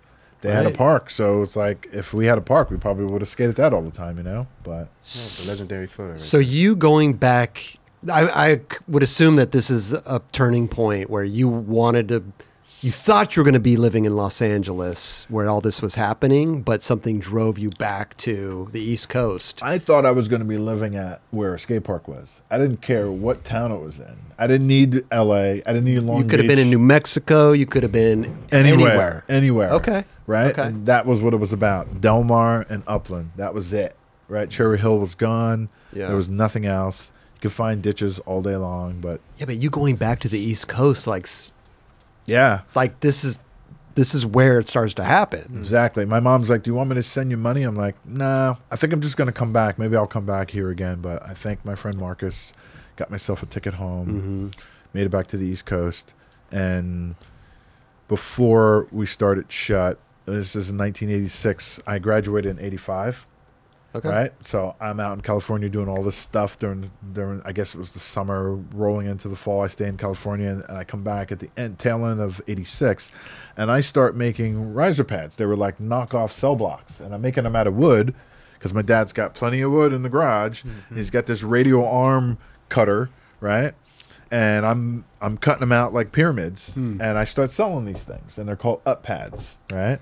So I'm going to con, I'm going to demos, I'm going to contests, and I'm like, all the boards in this industry are made for vert ramps. They're not made for street skating. How many boards did you break this year? I broke broke five boards this year. Mm. Big Five was loving it. They're like turning them over, right? Mm. That's the real business. That's what That's you why all these pros are making twenty grand a month. Yeah, yeah.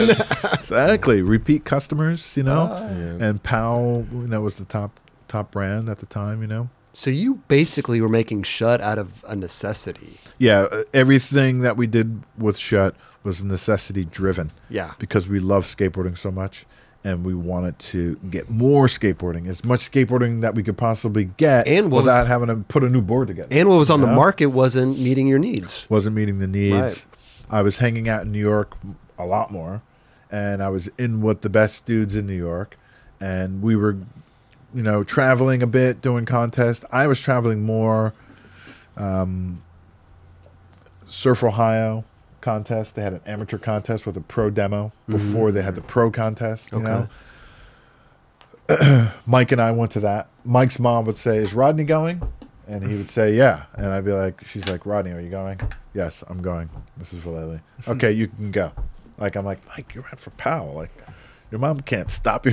What's the age You difference between go. you and Mike? It's like uh, I think three Is three years. years? There's like a five year difference between Dune and I, and Okay. three year difference between Mike. you and I. being the oldest. Yeah, I, Okay. I'm looking like I'm older, so his mom's like, "Oh, he seems mature." Sure, you know? sure, sure. And you got a, he has got a buddy there. Like everything's good. He's Yeah, not going everything's cool. She- right. Yeah, right. And she knows that you know that she feels more comfortable with that situation. God. You're the responsible one. Right. So we both went out to this cow skates contest Mm-hmm. in Dayton, Ohio. So all the Alien worship guys, uh, workshop guys, still live there. Sarge Carter, he's still there. Mm-hmm, Uh, Rob Dyrdek, right? He's the he's the Grom, and they're all like, "This kid rips. He's like gonna win this contest." He was right? killing it when he first came out. no Totally, doubt. totally. He was like so good on the board. Mark Heinzman, killing it. These guys are like, wow, he's on G&S, and he's definitely going to go pro at some point. You know, he's skating everything well.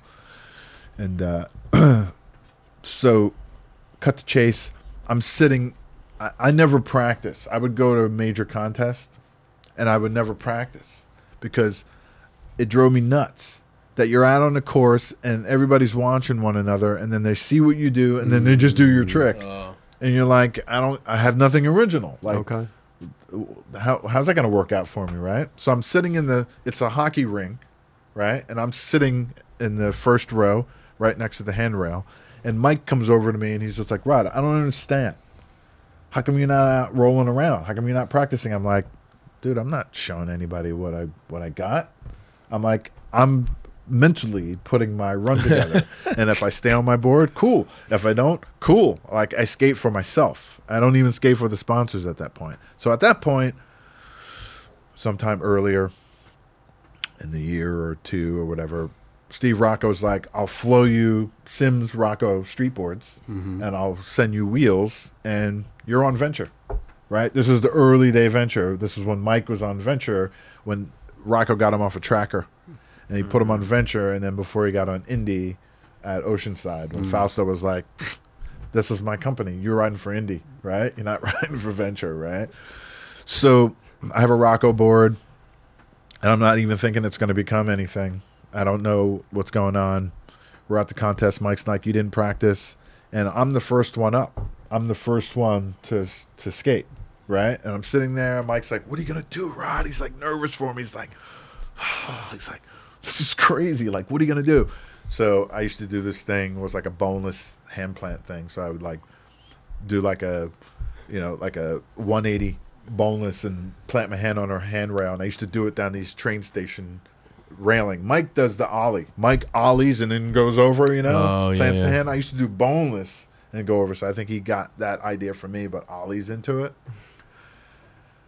Rodney Smith, you know, first one up, and I'm like, and I just grab my board and I just freaking do the do the trick over and then land and make it, and the whole place goes crazy. Dah! And Mike's like, "What?" So I start, and I got jelly legs, and I got nervous gut, but I'm landing all my stuff right, and I don't think the style's there because the legs are working weird. Okay. But I make it through my run, and I don't fall.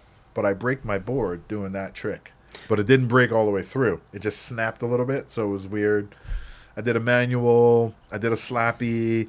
I did a rock and roll on the quarter pipe. I did a bunch of things that were easy to do. It was like a Neil Blender run, but Okay. not like a Neil trick, you know.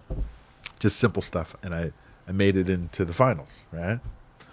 So the finals come around. Everybody takes their run. Mike just floor it. So Mike's in this bandstand, and I do my thing. He's second, right? So he he stalls like a sad plant, street plant, on the railing, and then f- drops in and it makes it, and the place goes crazy again. They're like these freaking guys from the East Coast are nuts, right? So he does this whole run, and he kills it. He ends up winning. Before he before they announce who wins, they're they're saying we're only giving uh, places from one to eight and every other contest, Castle, you know, CAS, CASL, every uh, NAS, um, you know, National Skateboard Association yeah. contest, uh, East Coast, ESA, right? Everything is one through 10, right? Ohio contest, they're doing one through eight, right? So I have to have a skate off with Dyrdek. This is, a, this is he For re- eight. Rob Wow. Dyrdek retired me from me even thinking that I could be a sponsored skater anymore. And he's a little kid. I don't know how old he is, but he's ripping like he's a man, right? And he's he's like Freddie Gall used to rip like a man too. You're just like, holy shit, this kid's like ten. He's destroying it, right? So uh, You and, Uh, you and Dyrdek. yeah. So, so basically, I'm like, wow, what, what what's going on here? Like, am I still in or am I out? And then they announce, skate off, Rob Dyrdek and Rodney Smith, right? Wow. So before that, uh, one of the judges, I'm not going to say who it is, but he says, over here. He's like, dude, you got good scores here. Like, all you got to do is stay on your board. You don't even have to really do anything. Like, so I tried to do stuff. I fell twice, Mm. and Dyrdek didn't fall at all. So he won. So he got one through eight. He and got- that he was got- the that was the contest. Like where if you showed that you killed it at the Skate Ohio with the pro demo that Mhm. went on afterward, that was where I think Tommy Guerrero's board got s- locked into the to the bench. You ever seen that scene where he's trying to pull his board out of the bench, gets Uh, stuck in there, know. and Natas ollies the cow. You know, that's that contest. So. That kind of retired me, but I was already thinking about getting into the business. You, You were, oh, really? You were already thinking? Yeah, yeah, yeah. Because I was doing the up pads already. So, Okay. Yeah. So I was already like, my mind was just like, I'm not going pro because that that was never a thing for me. I never wanted to be pro. I just wanted to skate. Like I'm like the skater skater. Like everything I did in skateboarding was for me. It wasn't for my folks. It wasn't for my. It wasn't for Dune.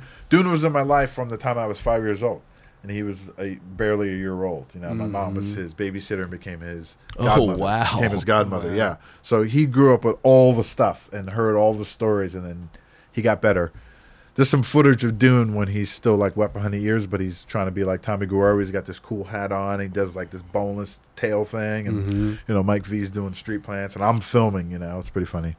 but uh, so moving forward, I'm already thinking about being in the business, and uh, I think it was that summer. Me and the New York boys were all hanging out, and we're like, man, these everybody's boards suck. Um, Skip Engblom was sponsoring Eli and a few other guys, g- giving them boards. Right, they're riding Santa Monica Airlines boards. Right, Mhm. that's the sickest sponsorship. Right, uh, Jeremy Henderson's on Dogtown, and he doesn't have a pro model, but he's a pro. He was pro when he lived in England when he was a young kid, he turned pro for Benji Boards, which is like a company that was really popular in England back in the 70s. Mm-hmm, So he turned pro, and he was a ripper. He influenced Pierre Andre. Uh, Yeah. Pierre Andre Oh. got into freestyle because Jeremy was doing all sorts of stuff back in the day, like Uh-huh. with boards that you shouldn't have been able to do that with, you know, but he was doing it. Really great skater. And uh, we all had sponsors. So we were all about, like, our California sponsors, man. Like, we're going to do it. We're going to show them that we're representing these brands like the way they want us to, right? So we all admitted that every board that we ever got, just doing acid drops or something, like the board would break eventually. And we were even trying to keep our feet over the truck bolts, everything we could to keep the boards from breaking. And it just kept breaking too easily. So, Hmm. so somebody gets a bright idea. These deck, these are deck shapes, so they're like bullets. Everything's like a bullet. The standards, Sure. you know, and it was before anybody was really doing any real shapes, you know. So Ollie Owerka-Moore says, let's take these boards that we have and let's see if we cut them down, if they'll operate better. And we just have to land over the truck bolts. We have to keep our feet over the truck bolts when we're going to land something. But let's try to cut these down and see if we can make them like, let's make them like street shapes, you know? The only street boards were the Gary Street Davis tracker board, um, GSD, right? Oh, yeah. With the eyeball on it, right? and Steve Rocco's board. Those are the only two boards that were specifically kind of like street boards. Rocco's board even said street style on it. Hmm. His Sims board, you know. So we cut these boards down, and we knew they weren't going to last. I think a week passes, and Bruno Musso mm-hmm. gets this idea that he calls this company called Stick It Sticks. I don't know if you guys remember, but there it is. So back in the day, I remember that back in the day, there were two companies that made blank boards. So they had pressed uncuts, and then they had pressed cut boards that were copies of the popular pro board. So they had the Tony Hawk Model A was a Tony Hawk shape, and they had the Model B was the Mike McGill shape, and then they had the, you know, all the way to like Model F, and it was somebody else's shape, just with no graphics on it. So that was the early day middleman way of trying to get into the skateboarding industry Right. to sell boards. So it was a company called Stick It Sticks, and they were up in Providence, Rhode Island. I think it was Providence, Rhode Island. And uh, so Bruno calls them and says, "Hey, uh, how much are your uncuts? I know you have cut shapes, but do you have uncuts?" And they, "Sure, we have uncuts. This is the price. How many do you want?" So Bruno's like, "Give me a box. It's twelve in a box." So he gets the boards. we go to Ollie, a worker Moore's house in Brooklyn, right? Bed-Stuy. We go to his roof. We start making templates. We don't know what the hell we're doing, but we have some kind of idea that you make a shape out of one half and then you fold it over and then you get the other half and then you try to center it. Mm-hmm. And we're kind of winging it. We got a jigsaw. It's Ollie's mom's jigsaw, right? Some sandpaper, right? Uh, the boards are pre-drilled. These boards that we got originally. So Bruno's like, "Here's one for you, Rod. Here's one for you, Ollie. I got one. Wiley, here's one for you." Start making these shapes. Ollie takes a plate from his kitchen and makes a rounded tailed board. He's like, "This will work good. This will be smooth." He was ahead of his time, like coming up with that idea for a shape. I don't know how, but he did. He's a smart guy. And uh, so we cut these boards, we sand them up, we put them together, and we start skating them. We're like, all right, they're not bad, right? They're not breaking. Like, what's going on? But the concaves were weird, right? It was everything was super s- scoopy tail, and it had no spoon nose. This was before Hell Concave, like the Yeah. early H H H Street Street, boards had the super steep with a, a curved nose, and that was what ended up being the concave for shut boards once we got to that point. But these boards that we had got, they had super steep tails with dog ears flapped up on the end. So it was good for vert, and that's what they were made for. But they did work a little bit better. So Bruno's like, look, Rod, let's pool our money together and start buying some more decks, right? So we order more, we cut them, and then we're like, let's start let's start selling these so we can put that money back in. We're pretending that we're running a business, right? And I'm already in the mindset that I want to be in the business, and I'm already working for the skate shop. And Bruno worked for a company called uh, Dream Dream Wheels. It was a skate shop in New York City. So we knew about decks, and we knew a little bit about wholesale, retail, and what have you, you know. But we knew nothing about manufacturing. So we're getting these blanks, but before we started buying a large sum of these blanks, we were going to machine shops. We're going to this place called Rudolph Bass. We go to this place and they got it's like 10,000 square foot or more filled with these machines that could be modified to make anything hmm. wood product, you know? So we go there and nobody knows anything. You know how to make skateboards? No, I have a friend who used to do it, but he died and we don't know how to do it. So we don't know what direction to send you in. But, you know, if you buy this, these presses, then you can have it configured to do, I think, what you're looking to do because this is almost the same as furniture. You're mm. laminating plies together, right? we buy a bunch of machines we start thinking we're going to do it now we have to get the resources to buy the materials and then we're making calls and we're like man this is it's just so much easier to get them from stick it sticks so let's just keep doing that. So we keep buying boards from stick it sticks. They're overcharging us. We don't know it we're hand cutting these boards the same way we did when we were on ollie's roof this way we get a professional drum sander uh, we get a professional drilling system, right? So we're doing what we can, and we're just making boards for ourselves and for our friends, right? And we're turning it over, and all of a sudden, probably the same month, uh, a skate shop called TNF Sports, which was like bait and tackle and hunting equipment, right? And they sold skateboards, and they're in Edison and Mikestown. They call my house and they say to my mom, uh, my name is Tony. I'm looking. F- I'm looking for Rodney. My mom's like, Tony. You don't sound like one of his friends. You sound like an old man. Like, is there something I can help you with? What does He's he owe you money? What's going on? if you know me, you own me. Right? So uh, he says, uh, here he's making skateboards. I need to buy them. The kids are coming in here. They're driving me crazy. They say they don't want Powell or Santa Cruz. They want this. They want the sh- what's a shut shut boards. I need shut boards. How many can I get? My mom's like, hold on, hold on. She calls me. I come out of the garage. We're making the boards in my garage. Fucking making a mess. We don't even have intake. We got sawdust everywhere, oh, right? wow. We're just hacking. Me and Bruno are hacking away, eating pepperoni, hacking the. Bo- you know, we're doing all of our shit, right? We're hooking it up, right? what are you snapping into a slim jim back then? exactly. The, the big stuff, the big you know? dogs, yeah. Bruno, Bruno's a real Italian. Well, he's half French, half the good Italian, but you a real good stuff. Italian. Exactly. We're eating pepperoni, but out there. exactly. Pepperoni Hey, you want to bite? right. So wait a I minute, get wait a minute, really quickly. Was you had you were already calling it shut? Uh, yeah, we were calling it Shut Skateboards. Okay. And uh, Ollie Ollie Moore came up with that name. Okay. and it was a basic it was basically filling in to me saying ut because i used to say ut up when i was in school and always push the teachers to see if they would say like did you say shut up i'd be like no i said ut up that sounds like shut up i'm like i didn't say shut up you just said it now i'd be like no i'm saying ut up right either way Okay, okay. ollie thought he's like shut up and skates was very popular the company Zorlac, and we were I was good friends with Jim Murphy, so we had plenty shut up and skate stickers. With the guy, looks like a politician on the sticker, Yeah, you know, yeah, so yeah. shut up and skate Zorlac. So uh, that was our way of saying it. So we started calling it Shut Skateboards, making boards for ourselves. Yeah. conveniencing ourselves with these boards and our friends. You know, So you put down the, the pepperoni, you go in. It's because your mom called you inside because the guy wanted boards. going to grab the phone. Hello, this is Rodney. Uh, how can I help you? Hey, this is Tony. It's from TNF Sports in Edison.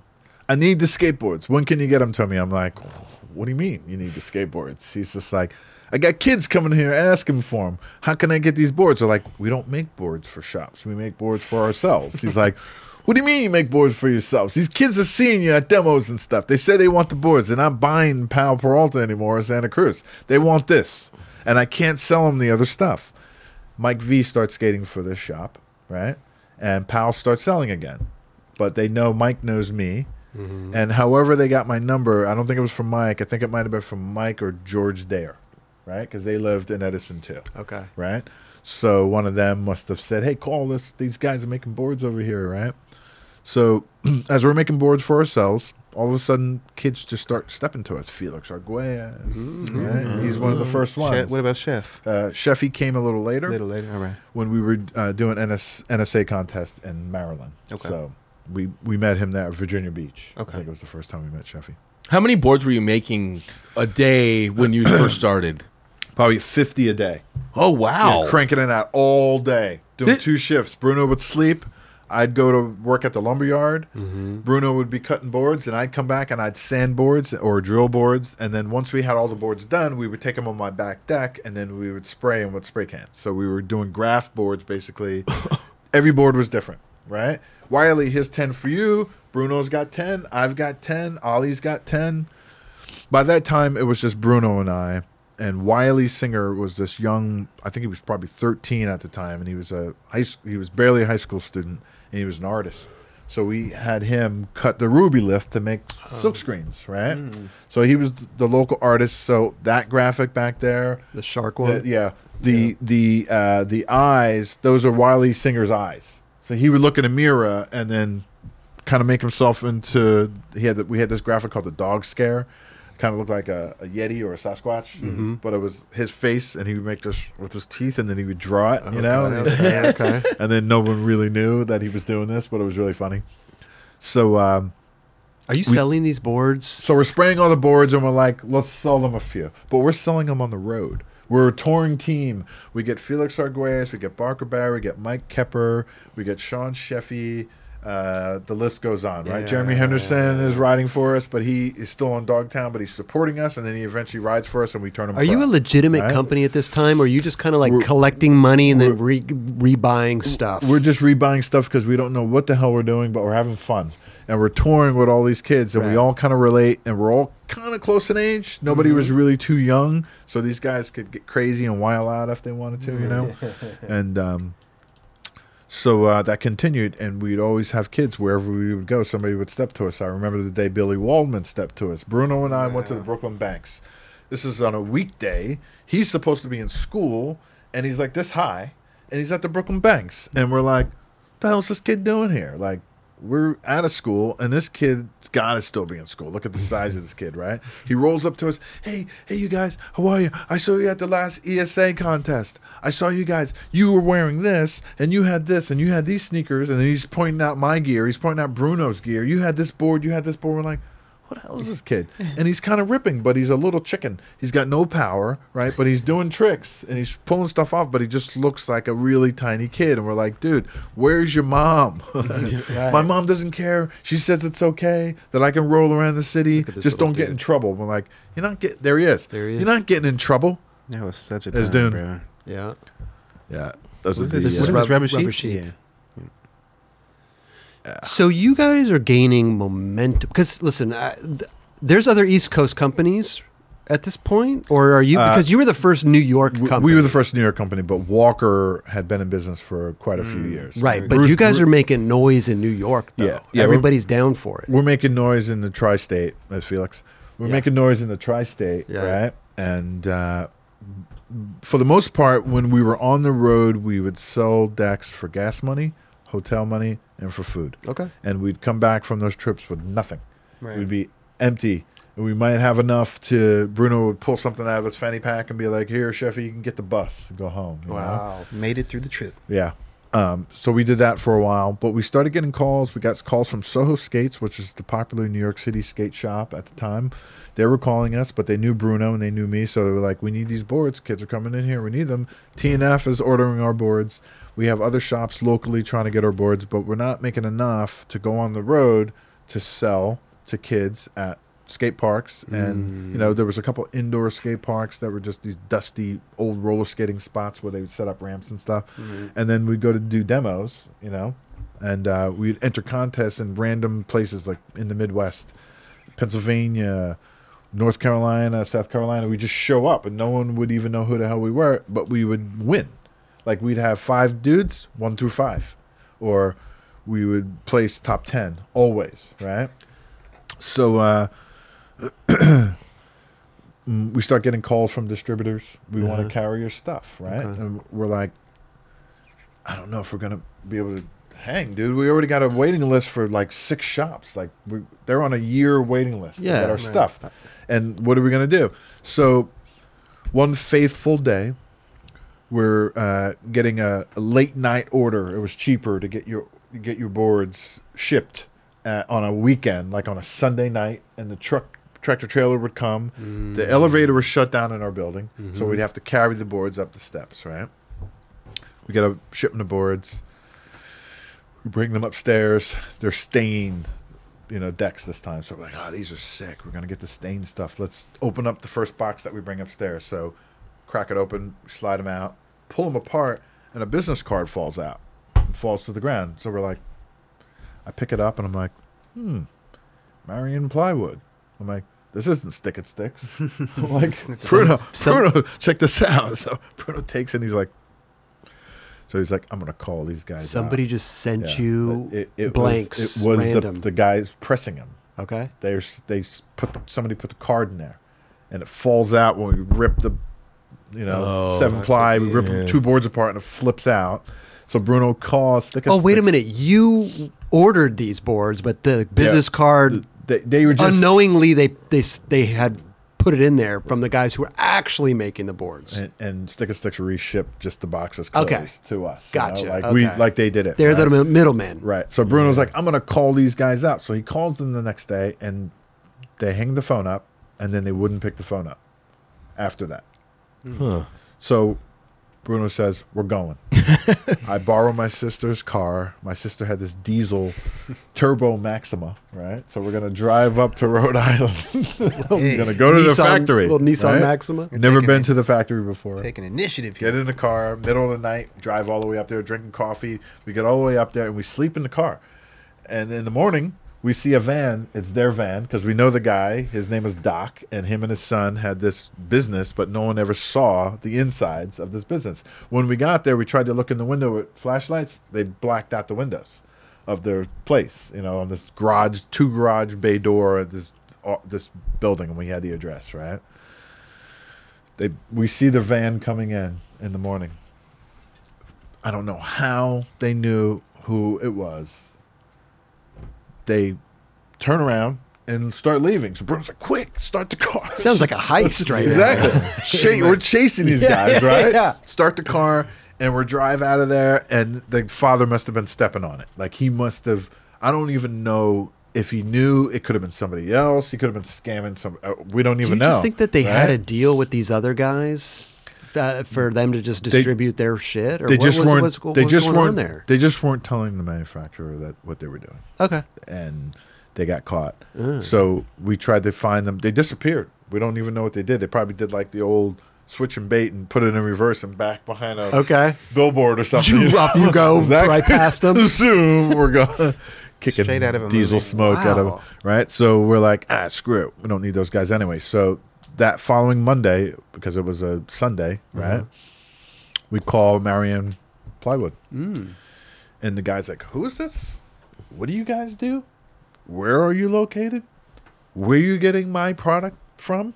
So we tell him, and he's just like, How much are they charging you? So we tell him, he's just like, Oh my God. He's like, These guys are fully ripping you off. Wow. And they're ripping me off because they're making more money than I'm making. And I'm doing them a favor because I don't even make boards for industry anymore. He's like, I used to make boards for Santa Cruz. You guys know who Santa Cruz is? We're like, yeah. He's like, I had to stop making boards because I tried to make better product. They didn't want better product. They wanted the same flat, lame, no concave board so they could keep flipping product. Smart businessmen, right? But I wanted to make state of the art stuff. He's like, so you're getting my blah blah blah. He knew the name of the concave that he was selling to Stick It Sticks, and he's like, he's like, uh, I'm gonna I'm gonna do you guys a solid. What's that? He's like, I'm gonna send you something, and you let me know what you think of it. Right? He sends us this killer spoon nose, hell concave, uh, hard rock maple, official, the dopest glue ever, Already shaped. already shaped Okay. uh, some weird shape, you know, but Mhm, it was the it was the same size of the current vert boards, you know. Pull it out of the box, we're like, holy crap! Like, what is this? Like, how did you make this? He's like, microwave. We microwave the plies, they soften up, then you can do crazy mold presses. H Street used to do it cold press. That's why their boards used to oh. break all the time. Remember Ron Allen and Matt Hensley being like, "Man, we just broke a box of boards, and we just went on tour." And you guys are using the same boards, or cut up and chopped up, and you they're still working for you. Like, what's going on with H Street? We don't even know. We got to call these guys to get another box. We're on tour. Like, what's going on? We did a multi tour, and we had a different bunch of different companies that we went on tour with. So that was interesting. But so back to what I was saying. So this guy sends us this board, and we're like, "We'll order this many. How many can you send us?" He's like, "You got a shape?" We send him the shape. He cuts them out for us. He ships them to us, and we get the boards, and we're like, oh, "Wow! Like, we got something here, right?" This is '88, beginning of '88, end of 90, 87, the beginning of 1988, and and World Industry was coming out with double kick, right? And this was before Powell put out the Mike Vallely double kick, or Tony Hawk had the double kick, I think, first, and it was some weird shape or whatever, but it was Tony shape, and uh, so we start getting these boards, and then we start getting more distributors. Uh, Cow Skate says we want to become a distributor, and as a matter of fact, we want to help you guys. We want to invest in your business, so let us invest. We'll distribute these boards out. We'll all make money. So we're like, okay, sounds good, but we're going to need you to sign a contract. Mm-hmm. Like we already had the trademark for Shut Skateboards. You know, we need you to sign this contract. He's like, all right, I'll sign the contract, but let's just keep moving with this stuff. You guys come out here to Ohio, so we go out there, we're hanging out with them, we're meeting the family, and we meet his brother. His brother's running the distribution company, and Jimmy's uh, assisting Alien Workshop sometime after that in the 90s, but he knows all those guys and he's friends with everybody and he's a skater himself. So we're just trusting him, handshake style, like Fausto said. We used to do handshake deals, and if a mm-hmm. deal didn't work, it didn't work, you know. So we're we're trying to do that. We're thinking it's skateboarding. Everybody's honest, you know, no problem. So we start working with this guy. He finds us in Kokomo, Indiana, a silk screener, and it's Jeff Patch, the vert skater. It's his brother who who silks as a silk screener, and he starts silk screening our boards, right, our decks. So they're coming from Wisconsin, going to Kokomo, Indiana, and then going to Ohio, and then to us for distribution, right? A lot of extra shipping going. Sounds on. like a Ah, Yeah. long Right. process. Then. Yeah, lo- a lot of extra, but it kind of worked, you know, and we were making money. So uh, we had a couple new models. We gave Jeremy Henderson his own model. Uh, Barker was on deck, and his model finally came out. So we had two pro models. Jim Murphy ended up skating for us after Alva kind of fell through. I don't know what happened. I know it was um, Falahy owned Alva with Tony, and I don't mm-hmm. know what happened, but he came over to us and said, "Hey, you got room for me? You think I can skate for you?" So we gave him a model.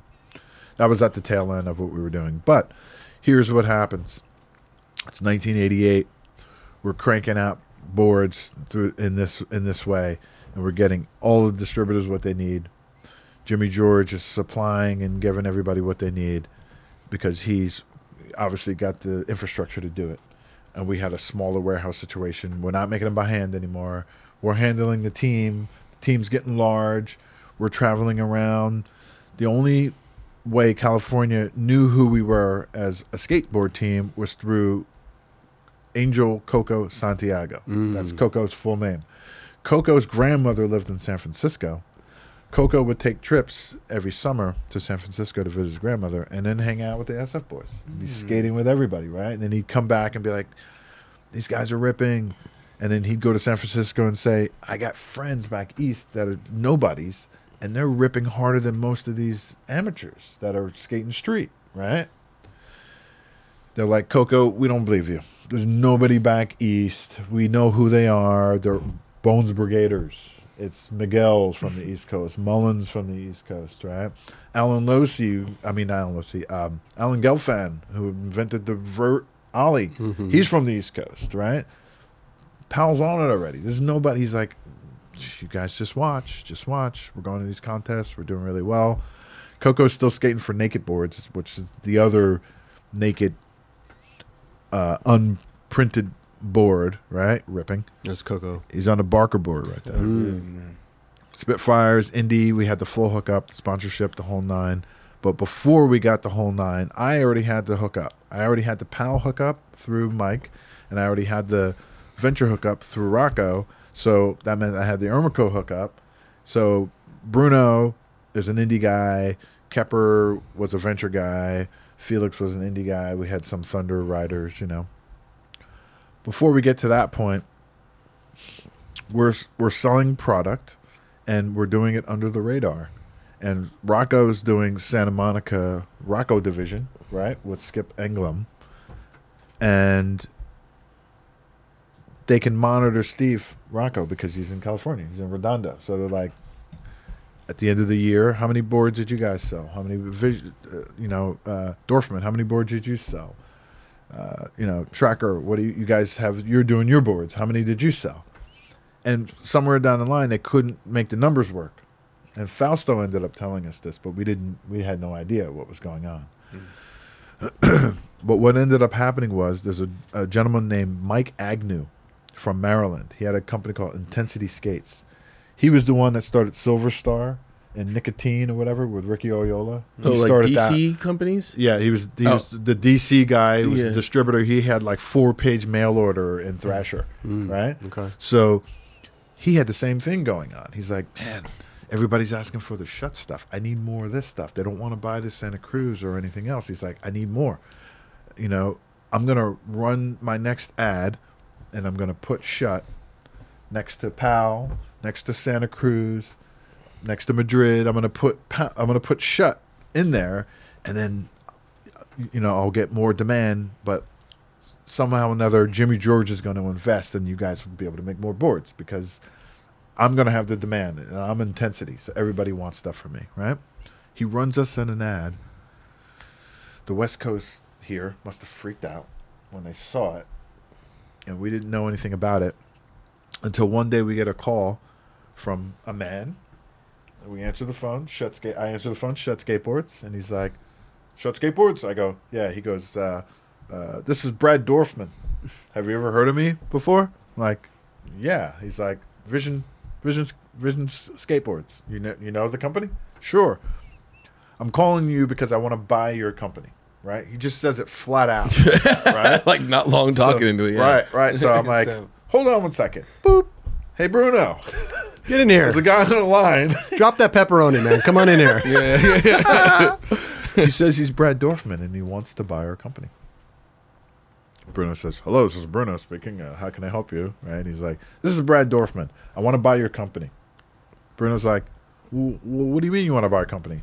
I'll give you two million dollars for your company." Right? We're like, Bruno pushes the whole button. We start Please cracking. hold. We start cracking up.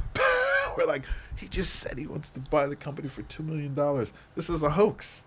There's no way anyone's gonna buy our company for two million dollars. We don't even make any money.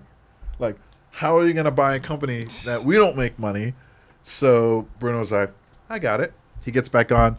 Uh, well, if you say you want to buy our company for two million dollars, we're gonna keep it. We don't want to sell it. He's like, What do you mean? He's like, I'm Brad Dorfman. You're not gonna sell your company to me? At this point, he owned Schmitt Stix. He had Paul Schmitt over. Paul Schmitt re- turned over their whole board manufacturing thing and made it way better because he was a quality board maker, and he wanted to buy us out. So we refused. The next day comes.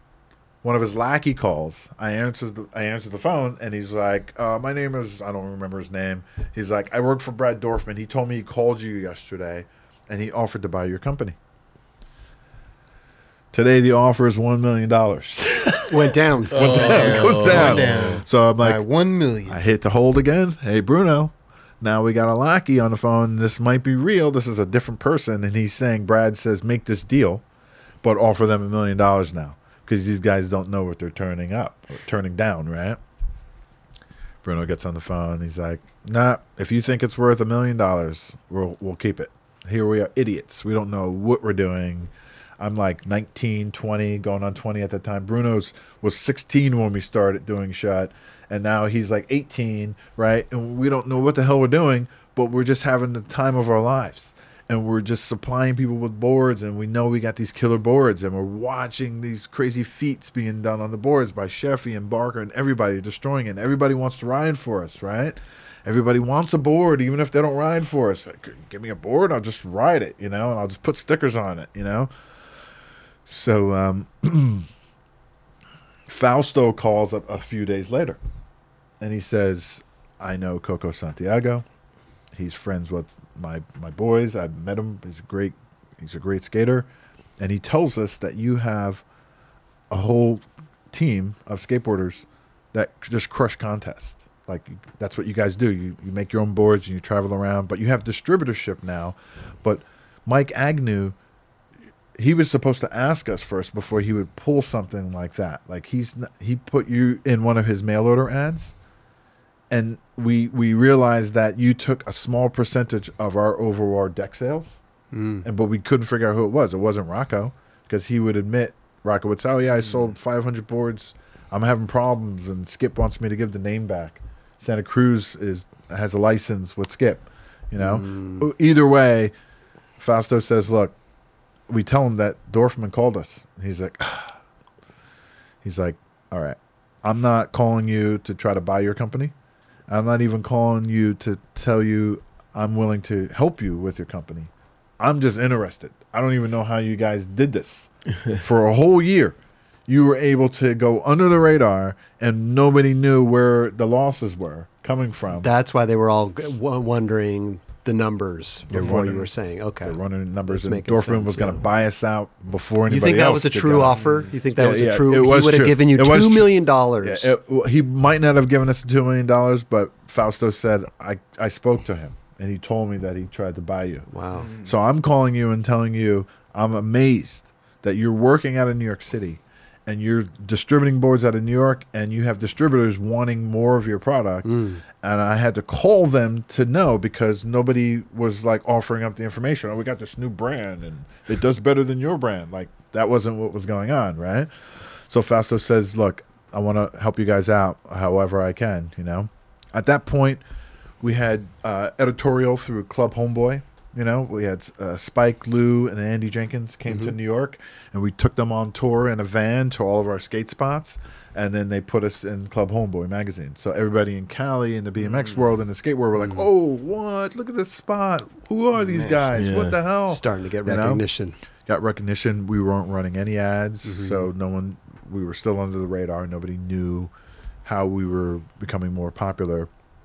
We beat uh, two Z skaters in the Midwest, and then it got back through George Wilson. He was just like, well, I, "My guys just came back and said these crazy kids like that just destroyed them. Like they were doing all sorts of crazy stuff. Right. Like what's going on here?" And uh, so Fausto, he we stay in contact. We befriend him. We go to a trade show.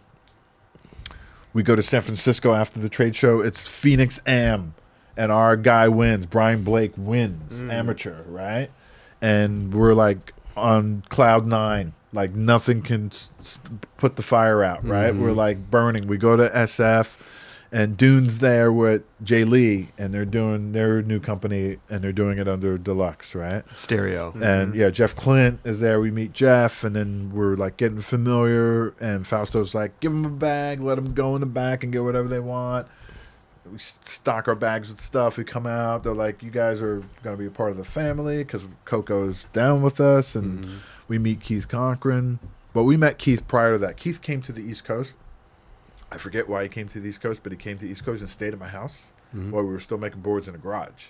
So he went back and was like, "These guys have got something going on. I don't know what they're doing over there. I don't know if they're gonna flop or not, but it looks kind of crazy. But apparently, people are asking for them, and that's mm-hmm. all anybody knew, you know." So I love that you guys are just doing your thing, having fun, but you're making all these waves that are carrying all the way across to California and disrupting what they're doing hmm. under the radar. It's fascinating. they had a disliking I love of that. they had a disliking of Cow Skates because Jimmy George was a little snotty nosed, spoiled kid who was like they were like you know we have to sell to this guy, but we hate this guy. He keeps trying to start companies, and he keeps copying our shapes and. He's like trying to tell people when he's oh. distributing to retailers, hmm. our stuff's better. And I'm like, no, your stuff's not better. It's not better than Powell. What are you talking about? It's not better than any anybody's stuff, you know? So he was a little shady. Things started getting shadier. He caught wind somehow or another that Dorfman called us, hmm. tried to buy us, and whoever called Jimmy George, he must have said, and they said they're going to do the deal. That's not true. Okay. So Jimmy George calls us and curses Bruno and I out. We put him on speakerphone, boop, and he's just like, "You, b- this and that and that and this and boop and boop and boop," and he's just like, and Bruno's like, "Yeah." He's like, "You still haven't signed the deal, and we're not doing a deal with anybody." He's, we're like, "How come you're not listening to us?" He's just like, "I know you're doing this deal. I know. I'm gonna sue you guys." Poof, hangs the phone up. We get a cease and desist in the mail from his attorney and we give it to our attorney, who's this older, de- decrepit guy, and he's doing work for us for free. Uh, I've never seen one of these before. Oh my He's god. like, you guys better stop making boards, or it's gonna be serious, and you might not win. We're like, we got the trademark. He's like, I gotta look into this, and he's taking months Oh, wow. to get to it, and we stop distributing. But but Jimmy George continues to manufacture and tells all the distributors everything's fine. AWH, Eastern, everything's fine. South Shore, everything's fine. Keep buying. I'm He's I'm doing- manufacturing your boards. yeah, he's manufacturing on boards. What year is this? This is uh, 89, 90 Okay. and he's doing all this stuff while we're cease and desist and we're not distributing we're not he's not shipping us anything and we're not getting anything direct from the manufacturers after they go to the silk screeners in indiana. We're not getting anything. We're just sitting there cold thinking like we better not do this because our attorney said so. We mm-hmm. should have got a second opinion but we didn't right Wait, so here selling your products? yeah, selling our product because we had a verbal deal that he was going to be our investor and that he was go- he was also investing in Dan Bill Danforth's company that he had started with Bill. So he's we go out there. He's like, "Oh, I made these rails. Come to the rail factory." And I made these rails. We're like, "Dude, you're not supposed to make anything without asking us first. He's just like, "Oh, you guys don't care. You just run the team. I'll, I'll do this part." He's not. Is he cutting you guys a check? He's not cutting us anything. He's just supporting the team by giving us money for gas and hotels. And he's like, and hmm. eat all you want, get all the food you want, come out here and stay here as long as you want, whatever. Use my car, and whatever, blah blah blah. Right? Oh, yeah, So- he's raking it in. Yeah. So he's It's not raking an it in. Exchange at Right. So he's raking it in. And uh, Bruno received a phone call from his this guy's dad, and the dad says, "I just want to call you and tell you that the rest of the family is not agreeing with what he's doing." But he wouldn't tell us what he was doing. He thought maybe we knew, but he wasn't. He didn't want to rat his son out. Jimmy George was adopted. Hmm. You know, rest in peace. The guy had a bad a- motorcycle accident and he hmm. died. Hmm. But he was this guy most of his life, and his father knew that Bruno and I came from good families and that we were good people and that we wouldn't do anything, and he was trying to warn us, right? Okay. So, uh, so basically, we stopped manu- we stopped distributing product. Jimmy George continued to distribute product, and then a whole year later, I get a call from Tony at AWH, and he's like, uh, "Rodney, can I speak to you in, in confidence?" I'm like, "Sure."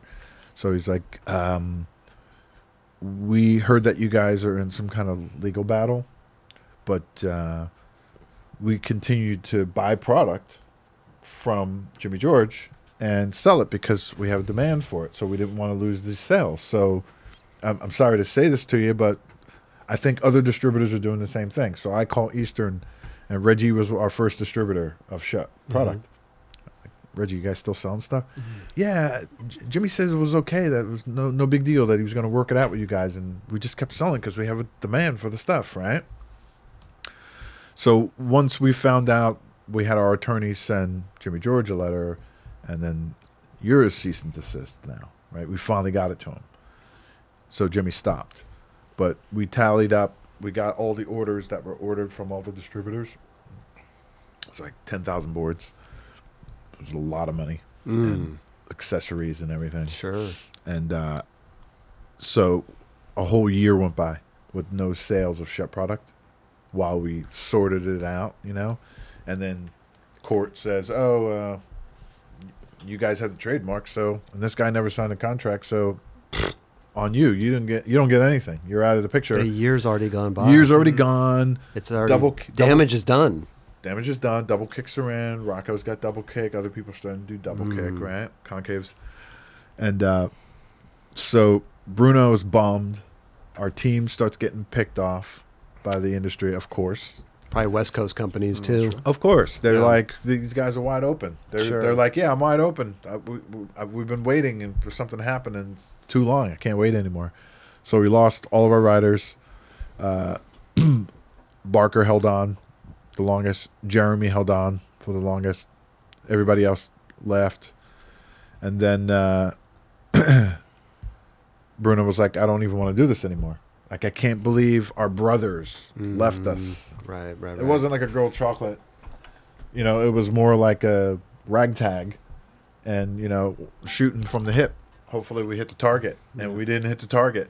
So Yeah, but I mean, can you blame them for No. leaving though? Like Yeah, you guys were you guys were stalled out. I would have left too. I would have yeah. left too.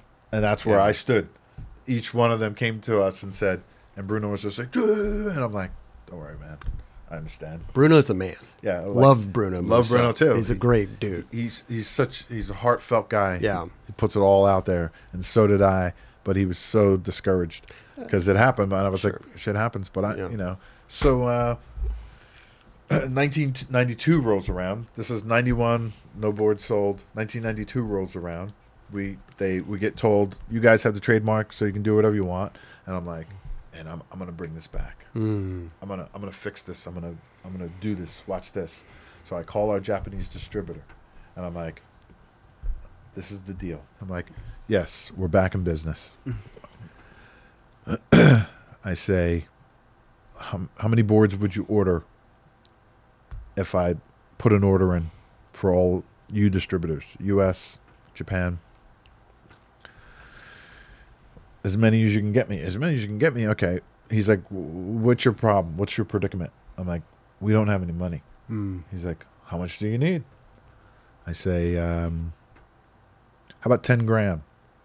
Sure, I'll send it to you. They wire it. It goes into our bank account. Ten grand. It's in there the next day, right? I go to Bruno's house. His mom would always say, "Go in and get him out of that room. You guys still have a company. Get him out of there." So I go in and I say, "Bruno, I just got ten grand from Japan. Let's make boards again." What? He snaps out of it. Boom. We get back into action. We're trying to make the ten grand work. I should have asked for 20 right? But I was not. It did sound a little low. To yeah, be honest. I, I had to just get something yeah. right? And then we had, uh, I think, 30 days with the with the mill, and then we had 90 days with the silk screener because we were the only ones they silk screen for, you know. Hmm. so uh, we make boards, and then we're torn. I'm like, we need to make double kick, and Bruno's like, I hate double kick. I'm like, what do you mean you hate double kick? He's like. I don't want double kick. I want spoon nose. I'm like, dude, nobody's doing spoon This nose is anymore. 92. Yeah, this is It's like coming in. It's gone, man. It's like gone already. You Yeah, know. yeah, yeah. I'm like, you saw the Tony Hawk Powell deck. You saw the world industry. We see the world industry stuff like Mm. Santa Monica Airlines or whatever, and we had to we had to c- combine it. I was like, we need a little bit more flip, and then we need a little bit more of a spoon. You know, the rail. It's got to be spooned a little bit, and then decent tail but flatter tail. You know Mhm. and then we didn't have enough money to get the boards silk screen. We couldn't do that 90 day with the silk screener. So They wouldn't give you a so, 90 day no. buffer to pay. they would have, but we were pretending that we had more money than we did, right? So I, we didn't want to lie to them because they were been so cool to us, you know. So we called um, Graphics Labs, which they made stickers. They're they're known. Well, Graphics Labs makes uh, sticker packs for motocross bikes now. That's like their big business, but they still make stickers. So we call them and we say, "How big of a sticker can you make for us?" Right. So we put stickers on these blank boards with these concaves in these shapes.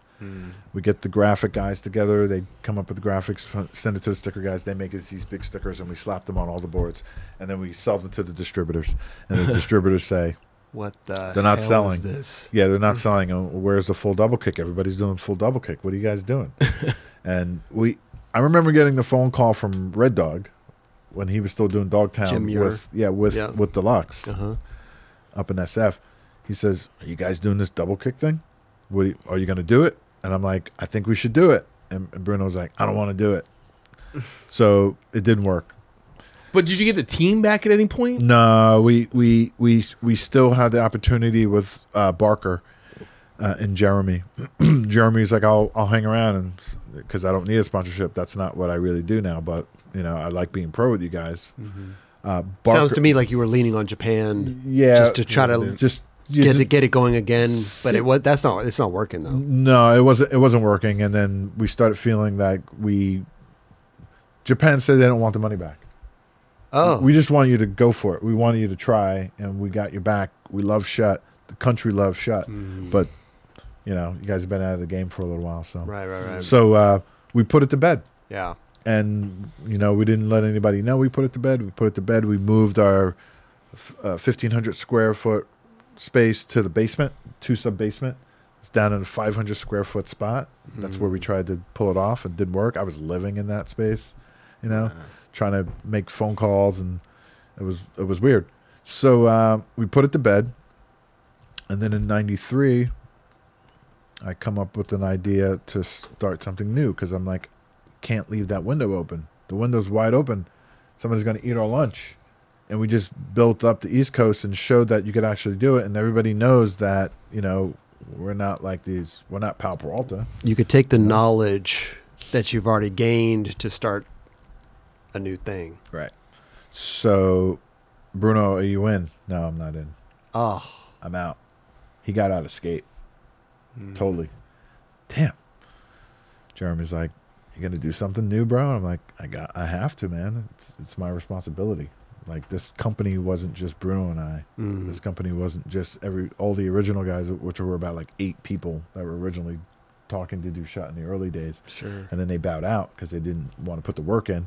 I was like, but it wasn't just us. This is like national and international. Like this is how it actually worked because kids understood.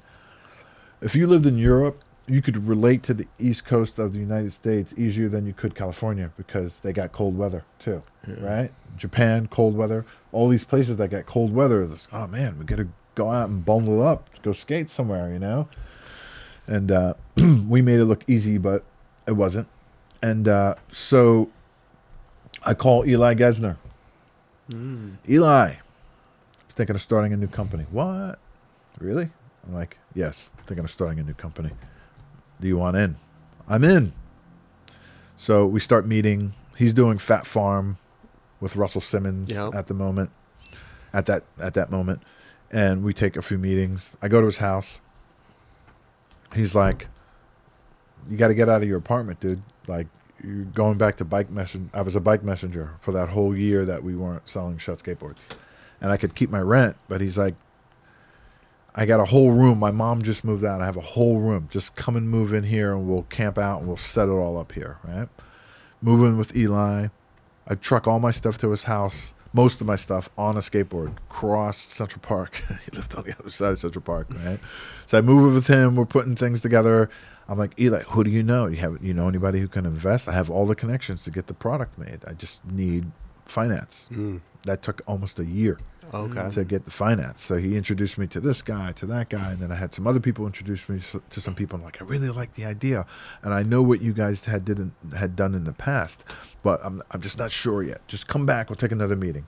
There was one guy in particular who was really interested, and I would go back and take meetings with him every week. We take a meeting, and then one day, uh, I get a call from Fausto and he says, I hear someone through the grapevine that you're starting a new company. He's like, I I might be interested. You might be interested? Wow. He's like, I'm going to be coming to New York. I'm not 100% sure, but I'll I'll look you up when I get there, right? We weren't in the warehouse space, no cell phones. I didn't even have a beeper, right? He had he had no way to contact me. He comes to New York City and he's with Craig Stecyk three, right? And we're in the NYU area. We're doing wall rides on this building, right? He comes walking up, Craig Stecyk. Hey, Rodney, I've been looking for you, man. I'm like, holy crap. He's like, I'm staying here at this hotel. Come up and see me. Let's talk, right? I go up there. He's like, I got to ask my wife. I want to do this, but I have to ask my wife first, mm-hmm. right? He's like, I, she's not going to let me do it then I can't do it. But I'm going to help you however I can. so I tell Eli this, and he's like, I got one more guy for you to talk to. He's the office manager for Phat Farm here, and he might be interested. So I get introduced to Adam Schatz. I go to his house, take a meeting. He's like, "I'm doing it, man. I got you. What do we What do we need?" So I had this rinky proposal.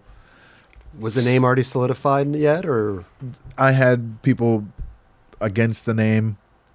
I had people for the name, and my plan was this with Zoo York: pay homage to the soul artist of Zoo York, right? We had Zoo York models under Shut, right? And we were friendly with Jamie Affoumado, who was a vert skater who we knew for years, amazing guy. and he was a soul, he was one of the soul artists, one of the last skaters on the soul artists, and then there was Andy Kessler. Andy Kessler was opposed to me using the name, but what we did was as soon as I got the finance set, we put the trademark request in. And the week that we put the trademark request in, York Records existed for 10 years. hmm. And that trademark ended that week that we put the trademark in. And we get a call back from the trademark office. Okay, uh, we're going to get you all set up and then we're going to need you to sign some paperwork. And we're like, yes. And they're like, it just ended two days ago. And you had no idea? We no idea, dude. So I'm like, great- great somebody's somebody's looking out for us, right? are they still in so- business? Yeah, it's it's still in business. It's it's a weird situation, but, Okay. they're, but they're still it's still Okay. in business. It's a terrific name, yeah, a, a, no- a no fail name. But you want to know where it's the most popular? Mm. Chile. Chile. yeah, kill it. They kill it in Chile, Wow. in New York, and they do it like we used to do it. Wow. they we we met all these people international when we got brought back to the public company that owns it that bought it from Ecko. Yeah. So we did a private deal with Ecko, and then Ecko sold public to a public company, Iconix Brand Group. It's called. Yeah. Right, but they brought you back like Yeah, they brought Not us too back- long ago. Yeah, yeah. Recently, they Yeah, they, yeah. they brought us back before C nineteen, sure. right? So we were back there, and things were coming along, but it was it was tough, you know. Wait a minute. Before we go move forward, though, can we keep on this trajectory though about the, Absolutely. when you started Zoo York? Absolutely. I just had a friend tell me that I, I ramble. No, no, no. Well, I mean, I just want. We're like right. Like this is like amazing right now. So uh, we get the investment. Adam says, "How much do we? How much do you need?" I say, 60 grand." So he's like, "Gotcha." He's like, "You sure that's enough?" I'm like, "Maybe not." He's like, "Well, if we need more, I'll put it in later." Okay. Right. Okay. Find an office space. We're in the meatpacking district in Manhattan. We get the space. I live in the space. I'm taking all the calls. I'm feeding the fax machine. We're still doing fax machine. We're getting orders in the middle of the night. We're getting orders during the day. But when we first started, I had said to Adam and Eli, we're going to become partners. Um, but I don't want to be the manufacturer. We need a third party manufacturer. So I'm going to find that for us. Okay. Right? So uh, a week later, I get a call from a good friend of ours. And he says, Hey, I know of a guy in Long Island that you should meet. And I say, Yeah, where is he? He's like, Well, one of my friends on Long Island called me and said, You should tell these guys to call this guy. So I do. It's Greg Chapman. Oh. So Greg Chapman is working out of this factory. I forget what this factory made, but he had this little corner in a factory, and he's got a press, and he's making boards for himself. Chapman's Chapman number number nine mm. skateboards. I think was his first brand Okay. name. Take the train out to Long Island. I meet with Greg. I go to his house. He's a hometown boy. He's a, his family is amazing. He's a great person. Why don't you stay over? Tell me more about the shut thing. I know all about it. This is crazy. I can't believe you're here at my house. Like, what, what can I do for you? But we'll get to that later. Just keep telling me more. We have dinner. I have dinner with the whole family. I stay over his house. It's like we're back in high school or something, right? We're we're talking constantly, constantly talking about things.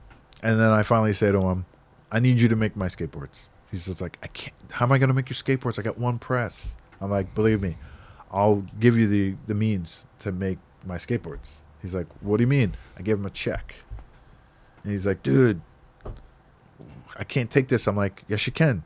Just take it. Think about it. If you want to do it, I need you to be my manufacturer. Because What was the check for? Check was prepay Oh, pre boards. Okay. Whenever you can make them. So you How telling me you, much? you telling me you only have one press? Make as many as you can with the one press, right? I think I gave him ten grand. That was my just guess. like just like it gotta s- make him feel like this Yeah. guy's serious like he wants Mm-hmm. me to really do this right Here's i think it was that greg would know the story better than i do but i can i can steal this story because it was me yeah. so uh he he contacts me back and says all right i'm, I'm gonna go for it. He's like i hope i hope you're patient. I hope you can wait because mm. i can't crank a lot out. So he sends me a, a, a batch of boards. I we make come up with a shape. And barker barrett was and i were still communicating. And i said barker i'm starting this new company. Do you want to ride for me? And he's just like yeah man. I'm, I'm kind of riding santa cruz right now but there's no chance that they're going to give me a pro model anytime soon even mm-hmm. though i had one with shut so we had a bar uh, barcode graphic, and it said Barker Barrett under it with like our area code. It was an all white board, and it was kind of a squarish nose. It was a great board. Concave was good. So I go to so I go to the trade show, and I bring these boards with me, and I see Fausto at the trade show. He's like, "Let me see what you got." And he's still thinking about getting involved. You know, I'm being patient even though I had the investor. I'm thinking Fausto's going to get involved somehow or another because he's still calling me, right? Not a So, bad uh, guy to have in your corner either. I, I had no idea though. Just had no idea because he's so humble. Like Mm. he's not like Dorfman. Sorry to rag on yeah. Dorfman, but like I want to buy your company. You know, he's just like regular dude, right? So he looks at my boards and he's just like, "Oh, the boards look good. Concaves look good. Nose and tail look good. The holes look straight.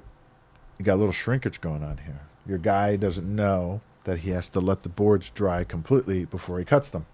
Because if you cut them prior to them completely curing up, the plies start to shift a little bit, and then you get mm. ripples on the side. He's like, so that's it. Everything else looks great. So I tell Greg, he's like, I know I rushed them because I you needed them. You were going to this trade show. I thought they would be okay, but they cured up while you were on the plane. or whatever, you oh, know. It's only a couple boards though, right? It wasn't like a whole. It was like five five boards. right? Okay, okay. That's- So he's that's got the money. I can pay my rent. Um, I'm taking three hundred dollars a month to run the whole thing.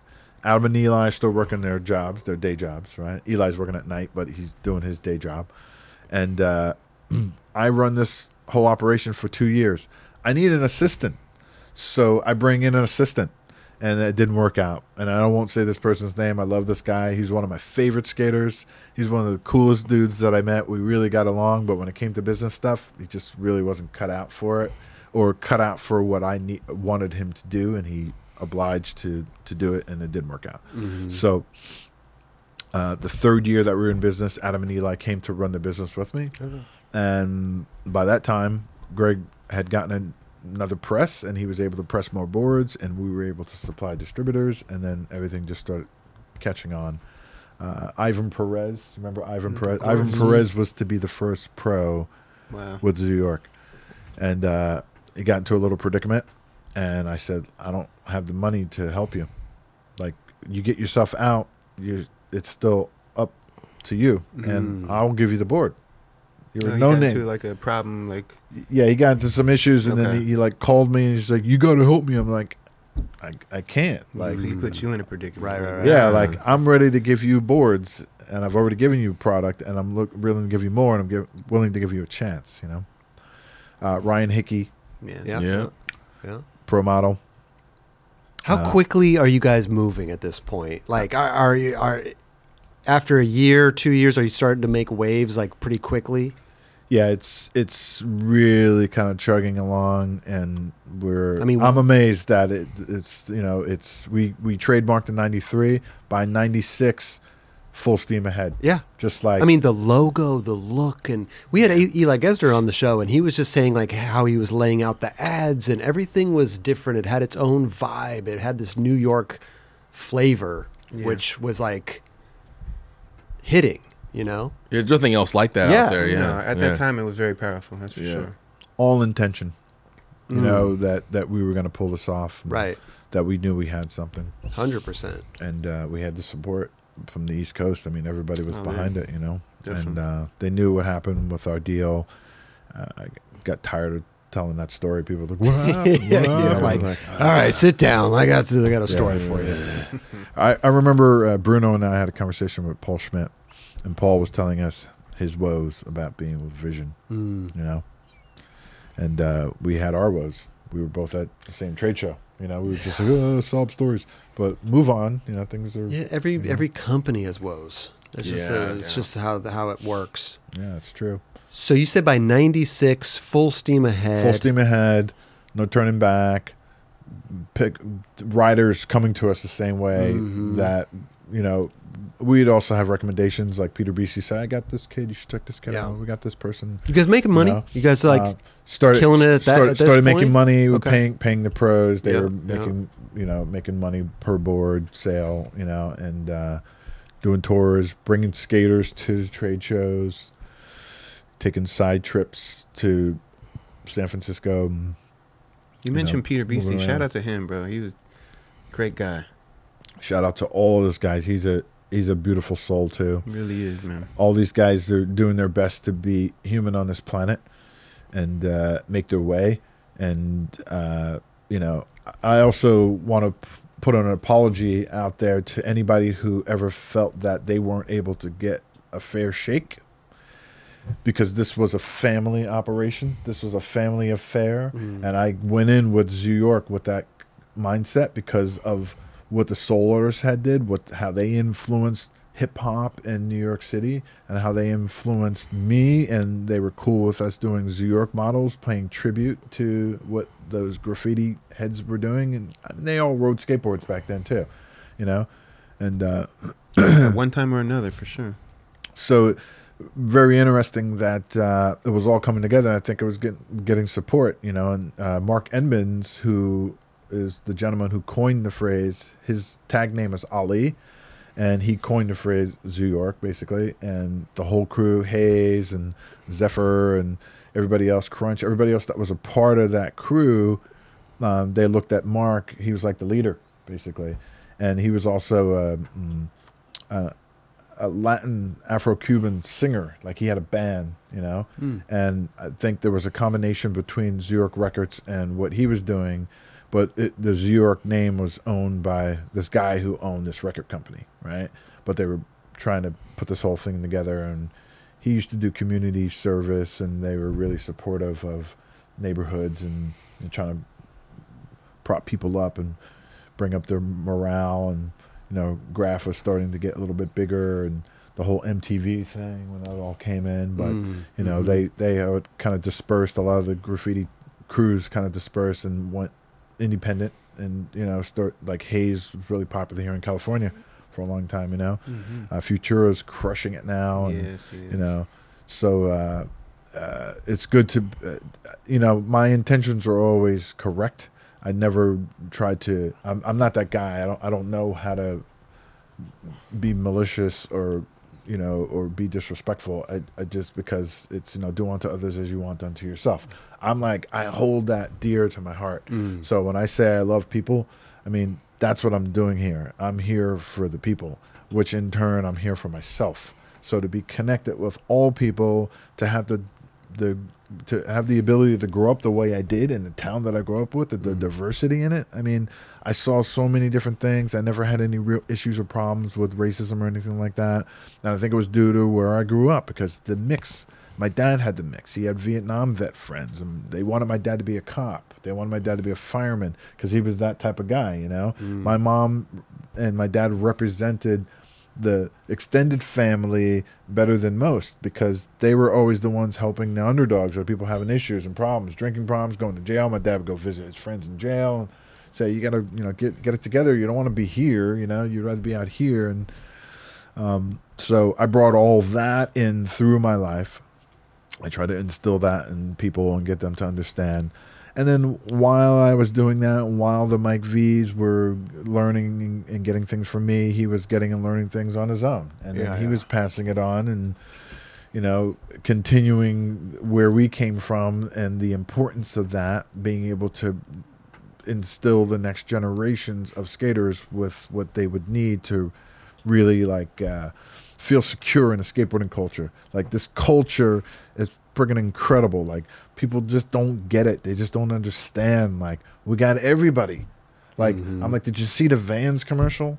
What I, I forget homie's name, but I'm like, he's an amputee. He doesn't have legs, and he's crushing the rail. Like, Mm-hmm. come, come on. Like, where else do you see stuff like this? You don't, right? You just don't. Community is amazing. My God. Yeah. So, and it's been that way for a very long time. And you know, just when you think that you've seen it all, you haven't seen it all. And they're still up in the tricks, and they're still doing the next, and somebody's doing this now. I'm like, oh my god, I can't believe it. Like I've been around this culture and sport for so long, I cannot believe that they're still up in it. Yeah, still, man. I'm it's crazy, like, right? It really is. Felipe There. Nunes. Oh, yeah. Yeah. Come on, Yeah. Oh man, That's pure passion right there, That man. is beyond. Mhm. Is that Jon Comer? Oh, no, that's him. No, that's it's his. Felipe Nunes, yeah. Wow. He's from Brazil. Skates Yeah. for uh, Birdhouse Of course. as well. Of course, Brazil. Those guys are. Those are hungry bunch. They bleed, Yeah. they bleed passion out there all Yeah. day. So Zoo York's pumping. You guys are doing well. Everything's cylinders are firing. Boom, boom, boom. You got a team. I mean, you guys are killing it, right? 2001 comes along. Just like history repeats itself, right? Somebody offers to buy the company. And what? So what? What happened right there? What, let, us talk about that. That's Okay. interesting. So, our situation was a little different. It was a little different than um, Giant Distribution. Remember when they sold their whole operation? Uh, when Rocco and Mullen sold their whole operation, Mm-hmm. mm-hmm. they went out to sell it. Okay. They didn't need to sell it, right? We got into a situation that we got a little. The monster got a little big, and the cage couldn't hold it anymore, and it burst out of the cage. And then we had chain shackles keeping it from leaving the the location, and we needed help. Mm. So uh, we got strategic, and I immediately said, "I'm going to call Fausto," and I didn't get support with that. Okay. We can do this on our own. We don't need to go to the industry. We'll just do this, Mm. right? Internally, you didn't get support. Yeah. Gotcha. Okay. I'm like, all right. It's three partners, so you know, if there's one disagreeing or two disagreeing, then it goes where it's supposed to go. Sure. So uh, we come up with the bright idea. We need some sort of partnership potential with somebody, and this is like the God's honest truth because people thought that that we had such a big thing going on that uh, now they're just playing that card, you know, and others have done it, and others have made out big with that. But what what what I was doing was saving all of my people everybody that was with us that brought it to where it was they raised families they had kids while they were with us you know and uh, it was actually 2000 that this was happening Okay. and we were So this was like a year long process at least. yeah like putting it together and we we gave it the chance to see if something would come from presenting a concept an idea of what we might be able to do on a collaboration basis with somebody So you you're know? not you at this point you weren't looking to sell the whole thing. You just needed help. You needed an influx of money. You needed a partner. You needed a fourth partner. right Need so a loan. yeah so we had a we had a couple opportunities but we were like we're gonna need more so this is what we did Okay. be straight honest with Yeah. you. Go ahead. we're like working with japan. Mm-hmm. it's a it's a great situation and it could grow and expand to something big and be able to support our whole infrastructure Okay. our people and everything and keep ourselves going for as long as we could. That company got bought out. So things changed with them. So our our deal changed right? And there's nothing they could do about it. So they gave us the offer that they had available. Mm-hmm. At the time, and uh, we decided to take. Okay, so they had. I'm just going to throw out a number. They had like a 35 piece line, and they're showing private trade shows in Japan.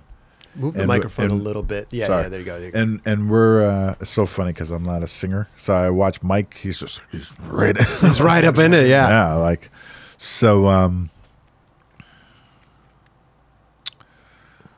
35 piece lines. So we say let's take this 35 piece line and go to ASR, right? Okay. So we're like, What what's the difference though between this year and la- last year? Like, what's the what was the line looking like last so year? So say we had like a 10 piece line and we were really only Okay, so this say is- we yeah this is this is a big bump. yeah this is Okay. gigantic but we're like 10 piece line we were only able to provide six pieces right Showing 10, delivering six. right so this is Wow. I'm just throwing numbers around Sure, sure, right? sure. it could be but it's in and around what I'm Okay.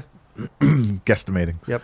Uh, so it's 35 piece line. We go to the trade show, and everybody we get people coming from out of the woodwork. They're just like, take it, give me this many, and then the next guy, and then the next person, and the next company, and the next country. We'll, we'll take it. We got it. We got this.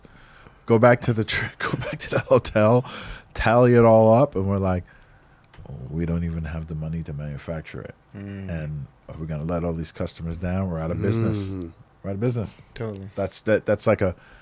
Some people would say that's a good problem, but it's not a good problem if your infrastructure is not in your country. Like we couldn't rely on the Japanese because we mm-hmm. brought their stuff that looked like American stuff, killer f- materials and mm-hmm. cool designs and stuff, and we didn't think people would like half of it, but they pretty much did like most of it. And the orders came in, and we're like, we, we can't, we, we're not gonna be able But to. that's handle like this. proof in the pudding. Like you got orders, so you just go to somebody that got some money and be like, "Hey, Yeah, like Yeah. finance these orders. Yeah, You- your have money's coming proof- back to you. you have Yeah. The proof that's there. Can I ask you a Yeah. quick question? Mm-hmm. Why did you guys jump from 10 delivering six to 30, whatever the number was? Why? if you knew in your heart of hearts that you probably couldn't, I mean, you just wanted to see what would happen? Like, what was the, de- what was the, the, the underlying thing of doing that? There was another situation that happened with one of our apparel connections. Okay. They had internal issues that they had to deal with, Okay. and it caused them to basically go out of business. So that was our that was our hookup for the Japanese situation, Uh-huh. and that was our hookup for, hookup for supplying us for in, for national and international sales of sweatshirts and t-shirts, basic stuff, not cut and sew and none of the really the good stuff, right? So I don't remember all the, all of the order that it all went in, but we had we were in a situation where we needed some assistance, Okay. and we we put out a, a professional uh, proposal, uh, and I I still to this day believe that if I had went to Fausto, I think something probably could have come of that because those guys they got resources that we didn't have. I'm sure. for sure. you Yeah, but they but different coasts though. Totally. It's Yeah. it, it could have been difficult of course, and you know, logistic wise. it, it in in the distribution through them proved to be a little bit difficult when we were Mm. working with Klindt, like when he was still there and we put the distribution thing together, and you know, obviously, if you're a distribution company, you want to sell to anybody in the U.S. If you're a U.S. distributor, somebody orders from the East Coast, but that was the deal. Don't send it back to the East Coast because we're still trying to keep our end of the deal going with our people. Right. So don't don't be selling over here because Eastern's got theirs and they're not stepping on our toes and we're not stepping on their toes and we don't want you to step. And they were getting the sales because Jeff Klindt was a go getter. He's just like, I'm make the sales, man. I'm a I'm I'm a businessman. I I know how to do this. This is what you do. So, So, so from the beginning, you guys had territories that you guys would stick to and they would stick to, but then they started to go outside of that. yeah. Well, they started coming back to where we you know we send it to them and they're sending it back to our people. They're like, oh, we got this from Deluxe. I'm like. Wow. You're not supposed to get it from Deluxe. You know, Yeah. Jeff, what are you doing? What do you mean, Rod? Come on. Just trying to make sales. Like, it's all right. I'm like, it's not because we, we need to be able to pay our bills Yeah, over here, you know? on our toes. We're not trying to go in the Midwest. We're not trying to take 80 Racious business and go direct to their retailers. nor are we coming to the West Coast and Right. trying to, you know. So it didn't It's really. a distribution game. yeah, it's it's difficult. It's all about sales. So we were still wet behind the ears, thinking like, oh yeah, it's honor. You know, you, you're supposed to honor these deals that are made. Handshake are on paper. You know, and the handshake thing that was a joke because we should we no one should be doing that.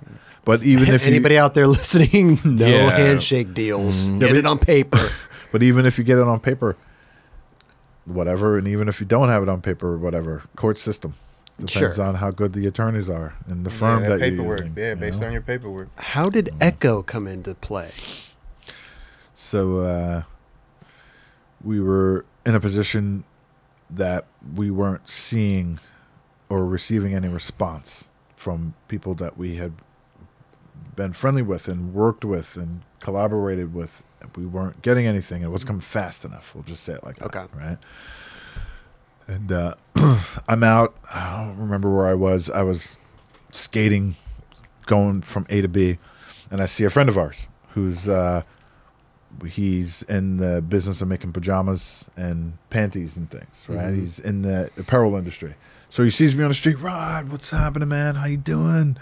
How's business going? You guys are killing it, right? You're ripping it. And I got this weird look on my face. He's just like, "What's wrong?"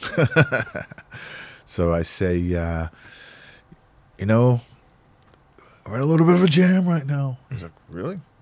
I'm like, "Yeah." He's like, "How?" I'm like, "Let me sit you down. Tell him the story." He's like, "All right." So we part ways. He calls calls me the next day and he says, "I think I have somebody that might be interested in what you guys got going on." So let me tell you a really interesting story. Ecko, they w- were using different sports categories to promote their clothing, and they had like a drifter guy, and they had the motocross dudes, Mike Metzger, you know, and they needed the skateboard representation. So somebody in their organization says, "Why don't we just hire skaters to come here and we'll just shoot them in the clothes?" So they call Jeff Pang, and they say, "Hey Jeff, skater works for Ecko.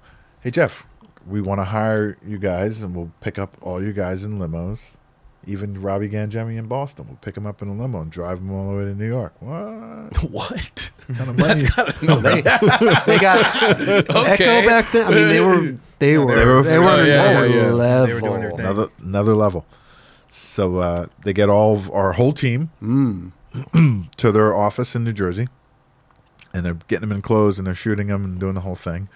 And then at the end of the photo shoot, one of the Ecko representatives comes up to Jeff's and Jeff and says, uh, "Are you guys ready to ride for a real company? Like, we- want you to come over and do this, right?" And Jeff's like, "Hmm, uh, okay, hmm, we'll get back to you." He gets back to the office. He immediately comes in. He's like, "This dude's just trying to buy us, right?" This is before we do this deal with them, Mhm. right? Like uh, two years before. hmm Right? Oh, this is okay. Yeah, yeah, yeah. So, so I say, uh, I say, Jeff, how did it go? And he's just like, it went all right. I'm like, yeah. He's like, they picked everybody up in limos, even Gangemi. I was like, word? They picked Gangemi up from Boston. He was like, yep. And he's like, and they want us to ride for them. I just had to tell you because it made me feel weird. This is your Yeah. whole team. Yeah, this, is, is, Zoo York. This is the whole thing. This is the heart of the Yeah, co- yeah, Zoo York yeah. company, right? So, uh, But that outside entity don't know how to approach. Like, first of all, you, it's hard to approach anybody and being like trying to steal their whole team. But like, they're just trying to use their money and their, you know, their their impact on what they're doing at the moment to try to they were manipulate these flaunting. kids. They were flaunting. yeah, Limos from Yeah. Boston, New York. That's fucking nuts. so I, I, I lose it. Mm. As you should. Fuming. Jeff, give me the number. Rod, them. what are you going to do? Jeff, just give me the number. All right, here. I call up. I speak to the president. and I say, uh, I s- uh, Rodney Smith calling from New York, New York City. And I speak to somebody who was responsible or, you know, in charge of the photo shoot that just went on with my skaters that I didn't know about. Like I Mm. tried to use that as a way to Mm. just get somebody on the phone. So they put the president on the phone. He's like, "Hello," you know, and I go, uh, I go, uh, "Let me ask you a question. You, I, I'm told that you're you're basically trying to like take my skateboarding team, like you're starting a skateboard company, and you're trying to take my team. And I know guys that work for you. I know four people that work for you. I've known them for years, and I don't know what you're all talking about over there. I was like, but you, you don't have me coming over to your place stealing people that you're that you're paying and that they're part of your marketing and they're part of your whole thing. I'm like, I don't get it. I don't understand. Is that what I should do to you? Come on, man. We we, nobody really said that. And I was like, yes, you did. I'm like, because the person who told me that you said it is very honest and he loves this company that he was with and he's grew he's grown with us. So, you know, how do I handle this? You know, oh man, whatever, blah blah blah blah blah. So we get off the phone. So two years later, my friend says, I know somebody that could help you. Just so happens. yeah, and I'm like, are you serious? I'm like, Wow. man, I don't. Wow, I don't. Hey, always take the meeting, huh? And now they wanna buy you. exactly, exactly. So he says this, and I'm, and you know, Eli, Adam looks at me, and he's just like, and Eli's like, "Oh, you kidding me? Really?" So we're like, "All right, let's just take the meeting." Okay. and uh, let's uh, see what they have to say. Sure. So, so we, we basically had to fill them in on what we were trying to do. We're trying to house this monster that we built, and uh, we're not experts in apparel.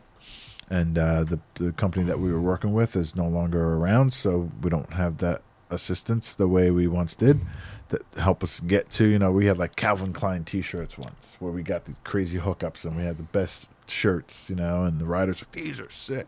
You know, so. uh they said let's just keep talking so we kept talking and then we finally took a meeting and it came down to the 12th hour and they were just like you're gonna eat shit or get off the pot or this deal's not gonna happen and i was like you know what i don't even want the deal to happen i'll take this other deal it's for less and we'll still be in a situation where we'll do our best to try to keep it going but um, everybody wasn't feeling it. We had other people involved that were investors and like attorneys that were our friends and family members and different people that were invested in it. And they, they said they think this is the best deal for us right now because we got into such a jam that this would be a way for us to get our, our get ourselves out and underway, keep the company going. Everyone can keep their jobs. So we fought for the riders and we fought for the employees, and we had a bunch of people working for us in sales and design and all There's a that lot on stuff. the you know? line.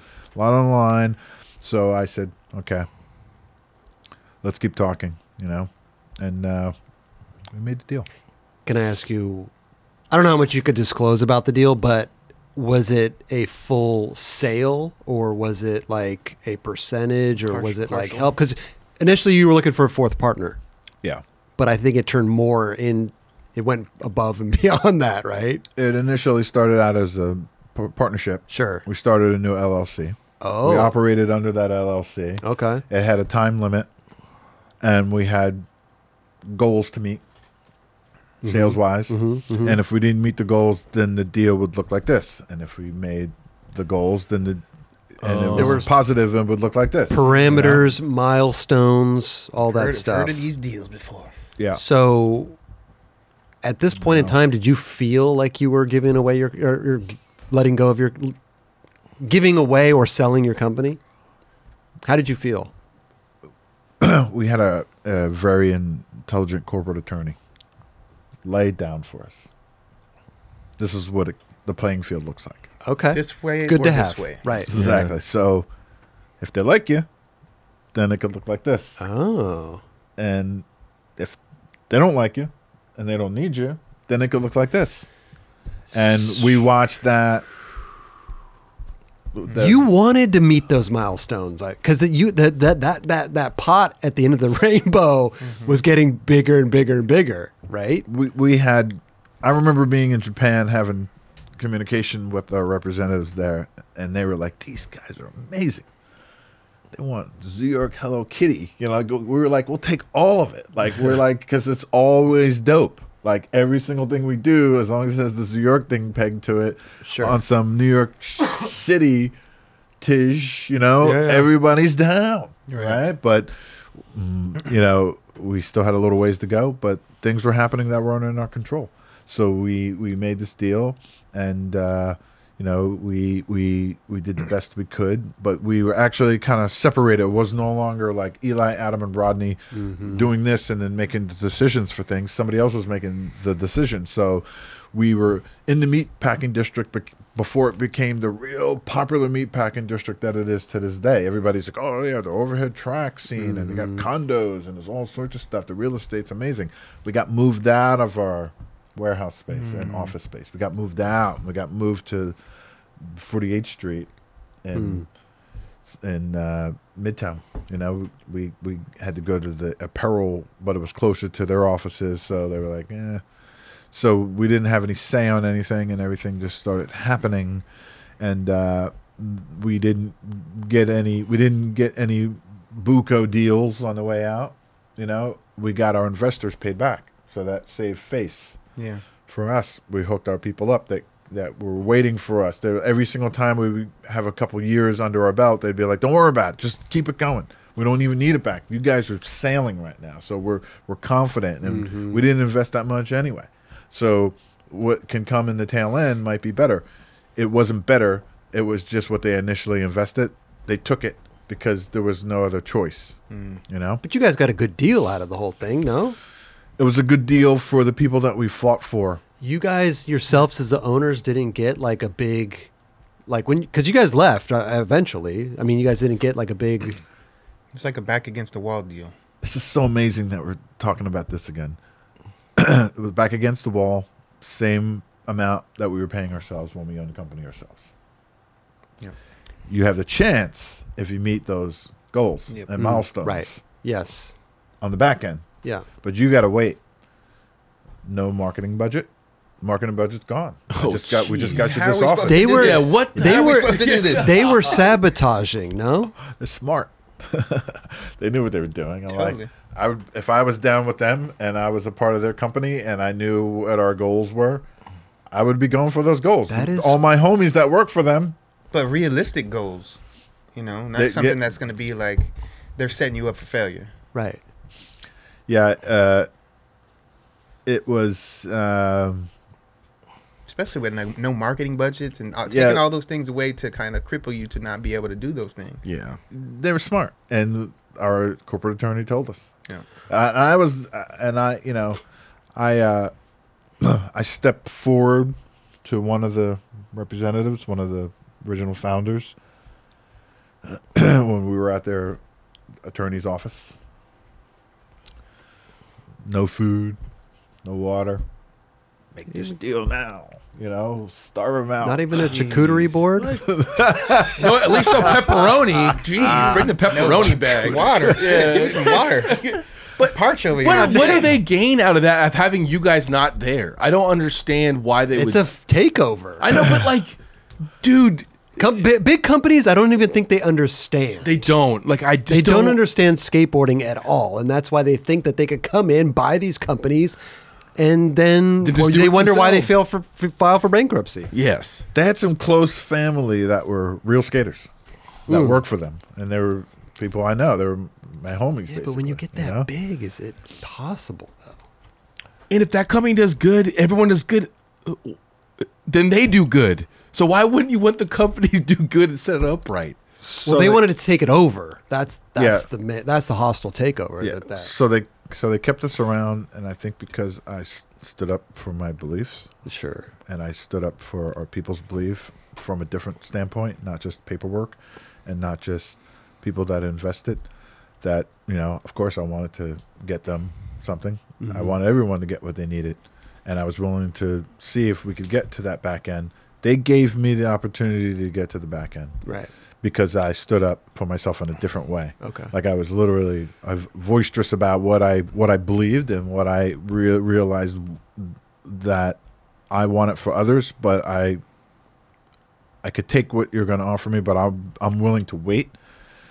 But don't play me, Hmm. right? And the only thing I could get from not allowing myself to be played was to leave. That's what I, that's what I ended up doing. Right. You know, they they never asked me to go, and they didn't and they didn't uh, force me out, and I could potentially have still been there to this day. I'm guessing this was when the we're coming upon the mass exodus of the riders of Zoo York. They went over to aesthetics. They uh, Sal brought- brought, everybody over there. Cause Sal was already over at, at Zoo for a little bit, right? Yeah, It was very interesting how it all went down, and I don't want to take their sides of the story, but they had Mirko Yes. and Sal. right. and we had Greg Lucci at the time. They hired Greg Lucci to do some design stuff, and uh, they wanted Greg to do as they said, but Greg says, uh, Greg Lucci says, uh, "I know what's going on here, so you and I are going to agree agree on what I'm going to do, and you're going to tell me whether you dig it or not, and then we're going to present that." So we did it, and it was like a kind of like a rush, but it was good. And then they did it, and they were like, "Don't try that again, or you won't be working for us, Mr. Lucci." You know, he's like, "Rod, they just they just read me the riot act." Wow. you know, but we went for it. totally. You know, and uh, I stepped. We we had a they had an international meeting. This is another situation, international meeting, and I don't think they thought that I knew. And uh, I like the new president that they brought in. They had a president for New York. Got along. Really liked the person. Original founder of one of the original founders of Ecko. So I was like, all right, it's interesting. So they had this international meeting, and I I roll into the office. I had keys to the office, so I roll into the office at six in the morning, and I'm waiting because I knew it was going to go down. and all international starts showing up. They're early. They're always early. You It's got, our your, you got your popcorn ready. You're good. You're good. Huh? like, hey, you know, mm-hmm. how you doing? I haven't seen you in a long time. Come on in. Mm-hmm. Two showrooms, full with everything, ready to go. Super pro, great office. My office is the first one you see when you come down the stairwell. I'm right over there. So uh, I get there. I'm sitting down with them. I'm like, look, this is the deal. I'm not going to be in this meeting. What do you mean you're not going to be in this meeting? What are you talking about? I'm just like, I can't say anything. I'm, I'm not going to be in this meeting because I'm not invited to be in this meeting. What do you mean? We thought this was the thing. We thought you guys did this. We had two options. Our corporate attorney told us it could look like this or it could look like that, and it's kind of looking like that. So you know, what we that's it. That's what it is. So what they kept doing was eliminating our distributors and bringing in their own because they had all the countries covered already. So they're like, ah, drop these guys, bring these guys in. They left Australia alone. Our dude Mike Vadi, he killed it in Australia, crushed it, you know, in Australia with Zoo that whole time. And then he bailed. He's like, I'm out now. You guys aren't there. I'm out. Yeah, but these are like clothing distributors, though, right? They're not skate distributors. the skateboards are still doing well. They brought this aesthetics team in, and then it was a bummer to see like Clyde not work out for him and for you know a couple others eventually. But they brought the whole squad in, and Sal was you know doing his thing, and I was trying to be supportive, but I uh, I brought Sal in, and I was just like, they're bringing in the other black guy with the bald head. I'm like, just drop you in. He's just like, that ain't it, Rod. Come on, Rod. You know, you know, Sal. Come So, on, yeah. Rod. That's not. That's not. I'm like, Sal. It, it is, bro. I can see it. It's not your fault. It's nothing you're doing wrong. Like, and I'm agreeing. I'm, I want it because we still have Zered and we still have Jeff Yeah. and then they that something happened somebody s- said something to jeff. I don't know who said it but jeff was fuming. He was pissed at me. He was so angry. Got to this blowout argument and one of the office managers had to come running down the hallway. You guys cut it out. Oh, like we were heated. literally there. It was like mm. they were like playing games like dropping in seeds and trying to and we didn't realize it until i realized it mm. afterward but I lost my mind, went into the team room and started punching doors off of the lockers, blowing my hand up, just boom, just and they heard me in there raging and flipping the couch over, throwing lockers down, boom, you know, like they're like, now we got him. We can just say he's crazy, get him out of here if we want, you know. But I'm like, punching these lockers and literally they're coming off. I'm breaking the soldering on the, the thing. hinges. Like, yeah, like I'm mm-hmm. just like the Hulk. Right? And I go back to my office, close the door, close the shade, and I'm just sitting there like breathing. And then I hear Jeff get up from his office, which was right next to mine, and he goes into the team room and he's standing there and he goes, "Damn," right? And he goes back to his office, and then he comes in the next day and he's like, "Rod, I someone said that." You were trying to take my job. I'm like, are you kidding me, dude? I was like, you do your job. I don't do yours. I do what I do. Uh, if someone told me that you were they were trying to replace you for me, I might be angry too. But I would speak to you. He didn't. Yeah. He didn't want to hear me, and I tried to rattle his desk. You know, like, dude, like, cut it out, like, boom, you know. And he was just like, no, no. And Jeff, you know, Jeff. So I was like, He's I love you, man. He's very passionate as totally, totally. I love you, man. Like it was weird for him and whatever, and all went down. And then we we got over it, and then mm. it, you know, everything turned into what it was supposed to be. Now and is they that let- the Ecko team sprinkling all this little, you know, sauce to kind of make it disruptive for you? yeah, guys? whoever was on their team and wherever it came from, it came from the inside. Okay. and you know whatever tactics they were going to use we we were told you So know we, crazy. we had the opportunity to say we don't want to do the deal you know but you know what S- and then i started hearing when you sell a company It's like an honor. You know it's like a real thing. It's like a you could sell a company and that means that you had something that somebody wanted. And that's what happens when you're corporate america Right. you know or corporate anywhere. Like if that's what it is no matter what your situation was that's okay. Because you you know you you played the cards the best you could and you uh, realized that it wasn't necessarily uh, going to turn out the way you want it and it was the other option that your corporate attorney told you so you you should have just buckled down and prepared yourself but what they let me do was they let me run a program that I basically said this is what I want to do this is what I'm going to bring because this is what I started before we did this deal with you. And they let me have it. Hmm. I had freestyle motocross guys, I had snowboarders. I had snowboarders that were real skaters. So we ran a skate ad with the snowboarders. So we had Mark Frank Montoya doing like a frontside air where J2 did a layback grind on a mini ramp. Yeah, he, So snowboard, he like- snowboarded for uh, DVS. Yeah. I was on the yeah, Right. some, some trips with him. All right. So I was keeping it cool. And then uh, we had the opportunity to go big and get somebody big. And we we were going to talk to Dave Chappelle. Dave Chappelle's like Oh, skater. wow. Like he's like a dude, like a real skater. And they were just like, Amazing. we were like, you know, and Eli's like, I got that connection. Like I can I can get to that guy and then we'll see if we can do something. And it was right at a time where it could have really happened, you know.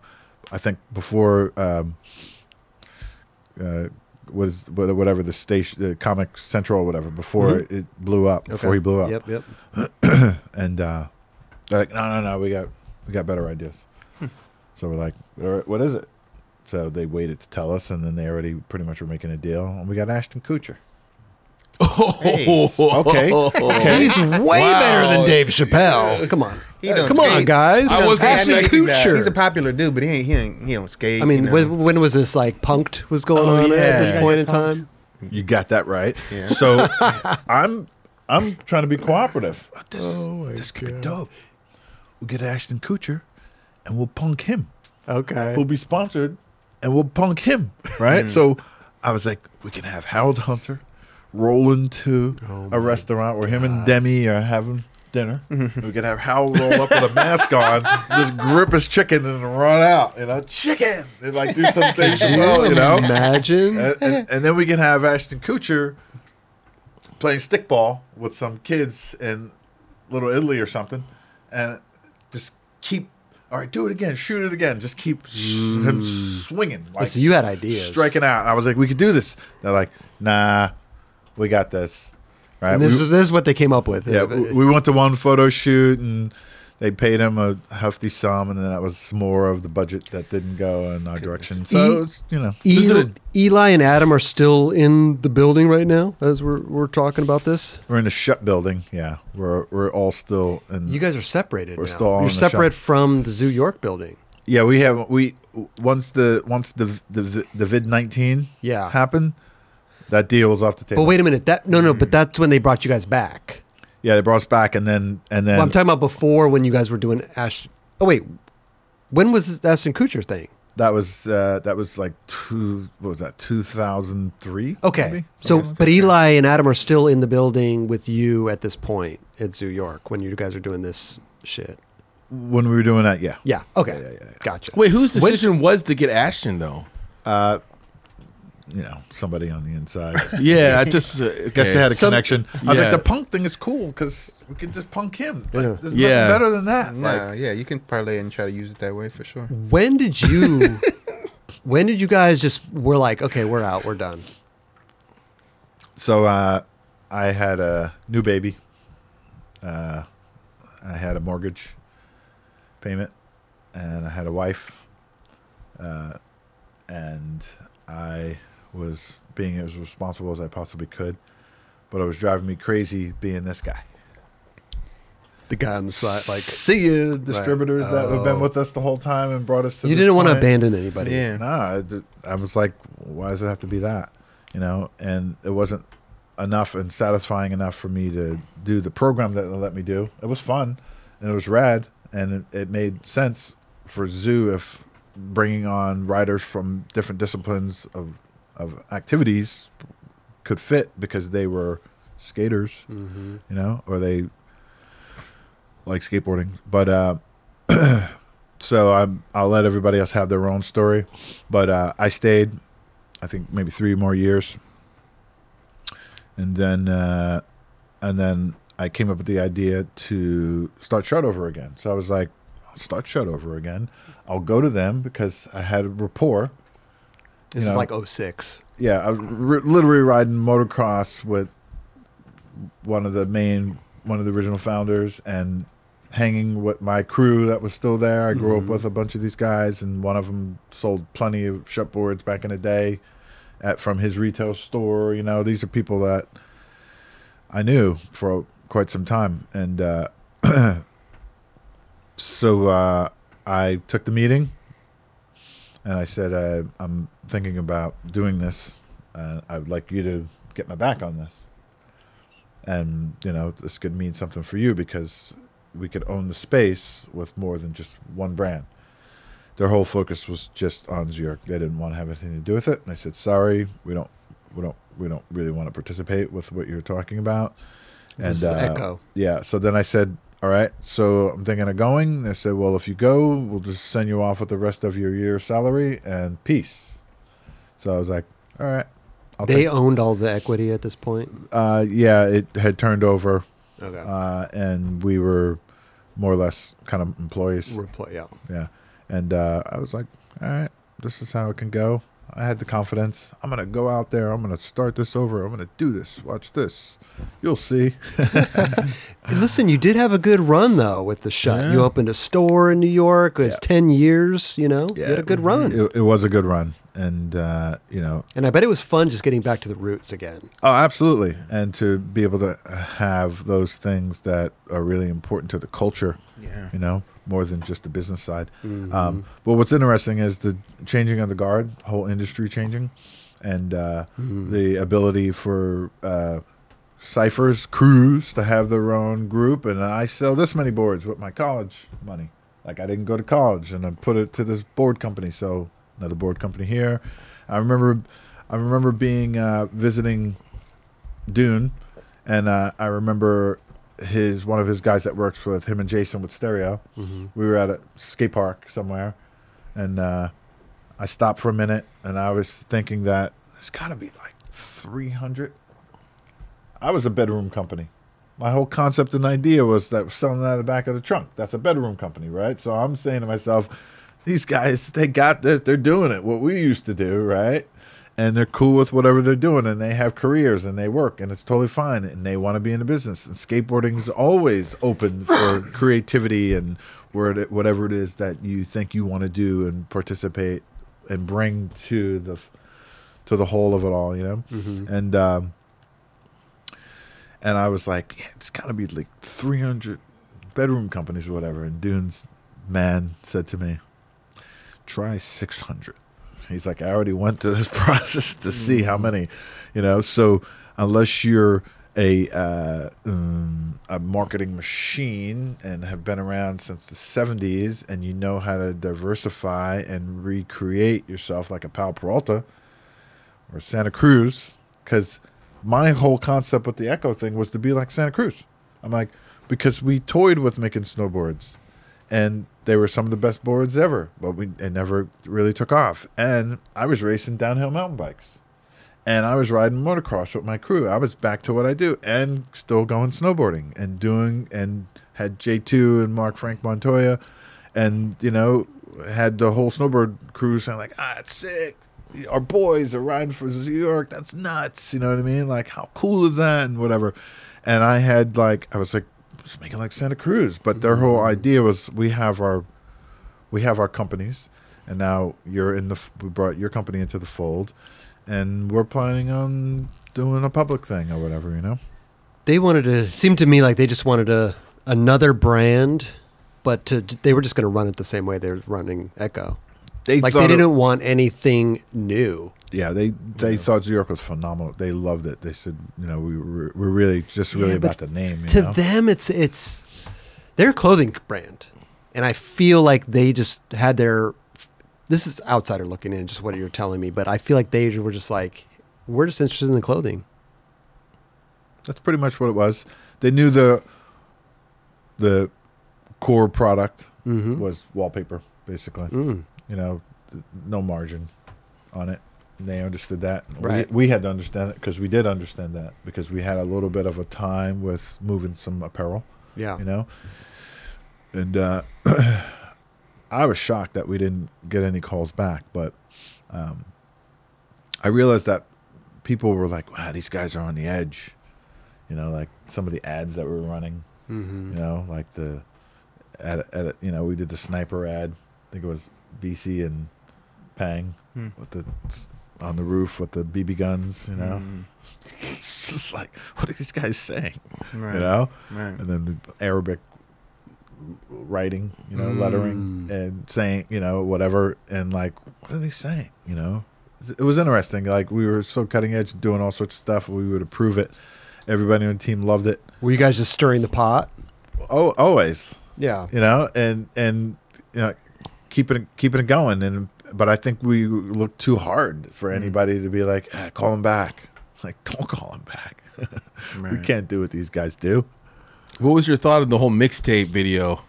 That was that was pretty insane for back then. yeah that was uh, that was another that was another era and time with New York that all the cards were on the table and we were yeah. about to win the lottery you know and uh, all at the right place at the right time but at the right place and at the right time much earlier than New York actually getting its bearings things were like already lined up you know and I remember us thinking, man, these guys are going to just. I wasn't saying this. I was just like, I'm just ready to have a conversation with these boys. I'm just down for these guys, and I'm ready to communicate with them. And and they- they're gonna have to understand. But they all loved it. Mm. I remember Harold coming in. I saw old dirty bastard last night. and he was like, "You're that nigga." And it, Harold was like, "You're not," you know what I mean? He's like, Now you are. we grew up we grew up the same you know Yeah. ghetto kid with the cards and the you know because he had his you know his What is it? The uh, food stamp, the food stamp yeah card or yeah whatever. yeah and you know so you know because old dirty was one of the guys with the crew so he probably went back and be like i saw her you know harold hunter he was, uh, you Oh, know that is amazing That video was Wow. way ahead of its time almost. Like as much as that perfect era was for it, I w- like the classic. It's a classic New York skateboarding and classic music. Yeah. It- it's like a special time. the music was right in Yeah. that it, on point It was but the- perfectly yeah. lined. It was like beautiful, and I don't think, I think people knew about it, but I think people, I wish people could see it because then it got taken down because of like music rights or. I remember Vinnie Ponte was said he saw someone Diamond D was like, "Oh, we used you in the thing." He's like, "What?" I don't remember being. I don't remember I don't knowing know. I about never this. approved that. yeah, I I think if it happened, it happened much later, and Yeah, I think it the, was later. The, the yeah the reason why it was all usable, and probably still could have been prevented or Mm. stopped, um, was because the Stretch and Bobbito show. Ah, yeah, yeah. So these guys didn't have record deals yet. So they went to the Stretch and Bobbito show, and Eli went with the high eight camera because they would call him, "Yo, Eli, come down and film. This guy's coming tonight. That's where you had Busta that Rhymes footage. coming tonight. This guy, yeah, yeah." So they were like, Yeah. "Okay, sign the sign off because Right. you know we need that. That we can do whatever we want with this. Cause we're blowing you up. We blew them up too. you Yeah, know? yeah, yeah. It was classy, and Eli did it so, and him and him and uh, RB, they did it so smooth and so classy, and you know, the only thing we got crap for is that it took a while to get the footage from all the skaters. So they're like, ah, it's old. that one's old. We're like, there's nothing old about this because it's it's these dudes skating to these guys and it just looks nut. It's just sick. Yeah. not, you know. It's So amazing. uh, Shout out to RB Umali, man. Yeah. Yes, bro. Legend out there in, in the NY. absolutely. Okay. So, I mean, we've been through a lot, man. if there was, uh, I don't know, like eh, skating's a hard business. Let's just be honest, right? a lot of passion in there, but it's A lot of it's for the culture. Rob, what kind of advice can you give somebody uh, bedroom brands? I'm just Uh, kind of going to ask the same thing. Like, what would you? I would say um, stick to your guns, believe in what you're doing, and uh, have a purpose. You know, because it it'll it will eventually catch up to you. You know, if there's more, if there's 600, if this is like I don't even remember how many years ago. It was quite a few years ago. If there were 600 back then, I think that it's even being generous. That's true, but Way if, if you th- Yeah. but think about the think about the distribution through retail. Mike V is a genius. Hmm. He's like record stores, pizza shops. He's like Rod, they're selling my stuff. I was like Mike, there's not absolutely that's perfect. That's amazing, and there is absolutely nothing wrong with that because when I was purchasing from retail stores, they were bike shops, hobby shops, hardware stores, grocery stores sold plastic boards at one point. Yeah. It's like if you don't know the complete past, then you, know you shouldn't down the, the the present and where it is and how things can shift and change. And as Mike's going to real skaters, they go to pizza shops, they go to record stores. It only mm-hmm. makes sense. And I was so proud of him. I was like, man, you went for it. It was something that I thought, is there another distributor? But you know, you look at, you know, you look at the main distributors now. You know who they are. Mm-hmm. They're in. They're, you know, you have the shops that have been around for a long time, but then for the majority of mom and pops that used to exist, that's not that doesn't exist anymore. And we know where it's coming out of. And you know, when I re- I remember hearing those original deals being made for our deluxe companies and everyone else that are in in those stores that happen to be mostly in malls, right? I was just like, wow. They didn't have anywhere else to go. Like there was nothing else that could be done. Like you couldn't support a, a mom and pops all over the United States to to you couldn't make a deal with them. You know, I think there was a period of time where people couldn't pay their bills. Mm-hmm. You know, and then when Nike came in, Nike was shutting people down because they couldn't pay their bills. Yeah, they were making them take the mad shoes. Exactly. And I was like, man, this is this is wild. But I always knew that was going to be the thing, and I would always say to people, keep your eyes open wide.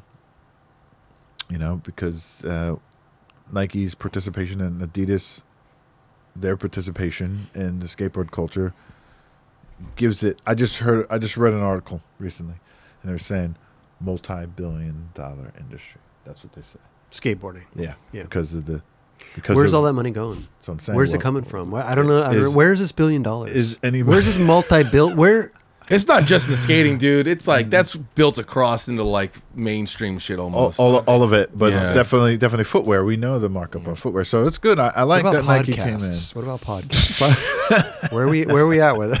Where are your shoes? Can you see your shoes in the podcast? I'm about to put them up right here on the table.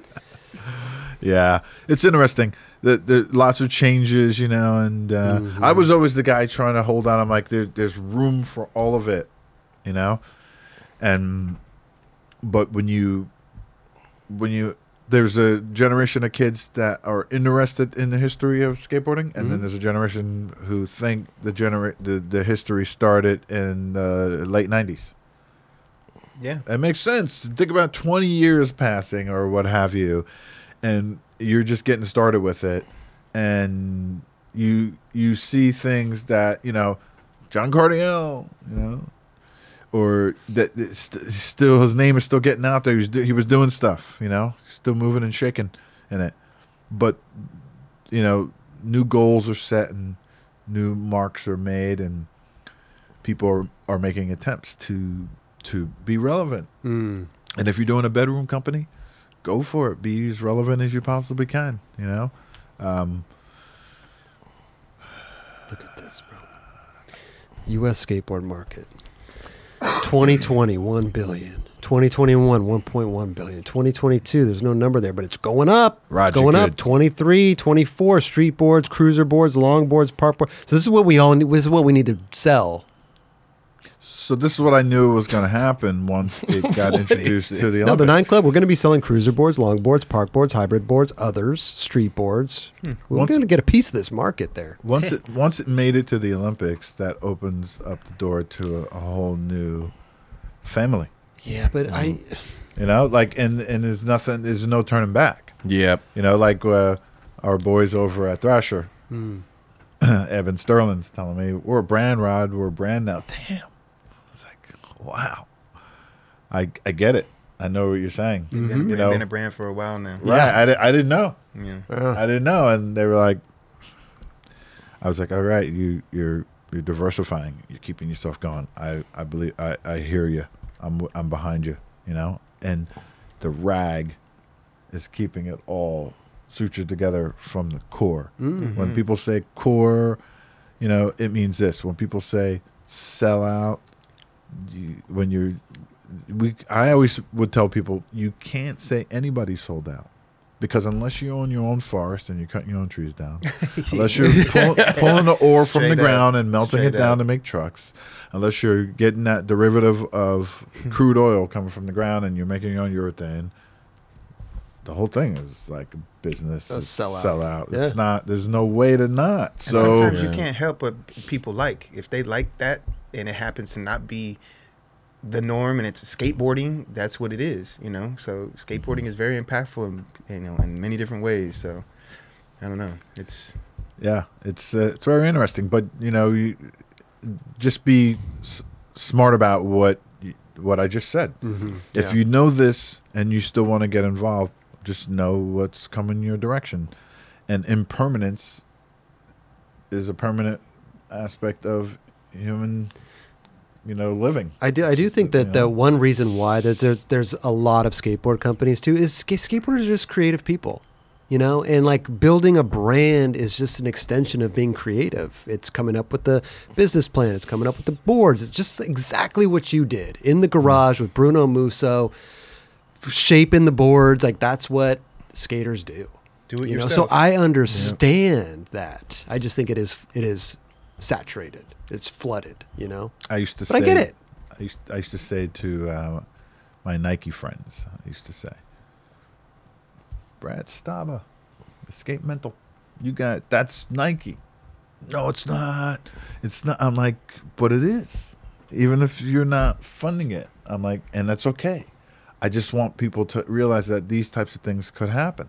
Mm-hmm. You could come in with the type of money that big behemoths have. They could come in and just swoop it all up Oh, 100%. you know and and i i have a friend who always gives me the uh the story the backstories to tennis back when everyone was still using wooden rackets and then when they switched you know to different materials and start playing around with bigger size rackets and all this stuff. And the people who try to hold out, paid to hold out. You know, I mean? you know, everybody's everybody's got skin in the game. It's like this amount of wood is going to tennis every year, and we already committed to this. And now these guys are trying to bring this one in. Don't let McEnroe go. Don't let this guy go. You know, it's not ready yet. And then finally, it just goes all the way over. And that's like just uh, synthetic boards. You know, hybrid or synthetic. And my friend's like, we got to be able to do it. I'm like, man, it's a big commitment, and you got to own your corner, and you and you got to have the right people to say that this is it. You know, it's no different than double kick, and it's no, you know, but there's still something magic about wood. You know, Mm. it just is like, and I love how Paul Schmitt breaks it down and shows what it looks like under a microscope Mm-hmm. Yeah. and then it gives you more of an understanding of flex and pop and when the pop's gone and you Mm. can't get it back and you know what you're really working with but you know a lot of things have to shift and change in order for us to you know It's interesting, but you know what? Uh, we all love it, man. That's why we're sitting here. Oh, that's right we, we're always going to love it Oh, yeah. even if it goes to i remember when it was synthetic the company Kryptonics had synthetic boards and then they had hybrid boards Mm. you know, and they had they had Micke Alba and Steve Abel representing it, you know, and nobody was complaining then. I remember Dogtown had their their hybrid stuff back in the the late seventies, and there's people started bringing it in. The Shogo Kubo board, you know, it was rad. Everybody wanted to Mm. buy the board. It was sick. Nobody was complaining about it and saying anything, but there was no ollie. You know, Sure. about one one trick would change the whole thing. Oh, yeah. basically. you know, like wow. How crazy You is know? that? It's nuts, right? Think about that. One trick. One thing Yeah. changed everything, in a, in an industry. Yeah. Incredible that that can happen. Mm. But uh, It's a beautiful thing, man. it is, man. It's, it's, it's magic change. Always, you know, like I said, impermanence is constant. The only constant is change. You know, Mm. it's it's always, you know. But uh, yeah, I'm I'm having a good time.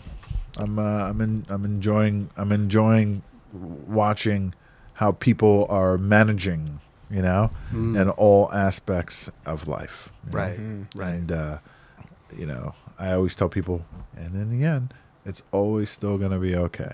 I'm like, you gotta at least, hey, hey, I I was the guy. I had to do the placebo, so just know you can do the same, right? There's nothing wrong with it, right? If it makes you, if it makes your life more more manageable Mhm. and it makes you feel more good within it, go right ahead. nobody can tell you you're not allowed to do that. You know. True. yeah, that's true. In this industry, for sure. Got that. Yeah. You got that right. So, Are you still in New York now, or Uh, I'm I'm the inter- I'm the national guy. I, I could be anywhere. He's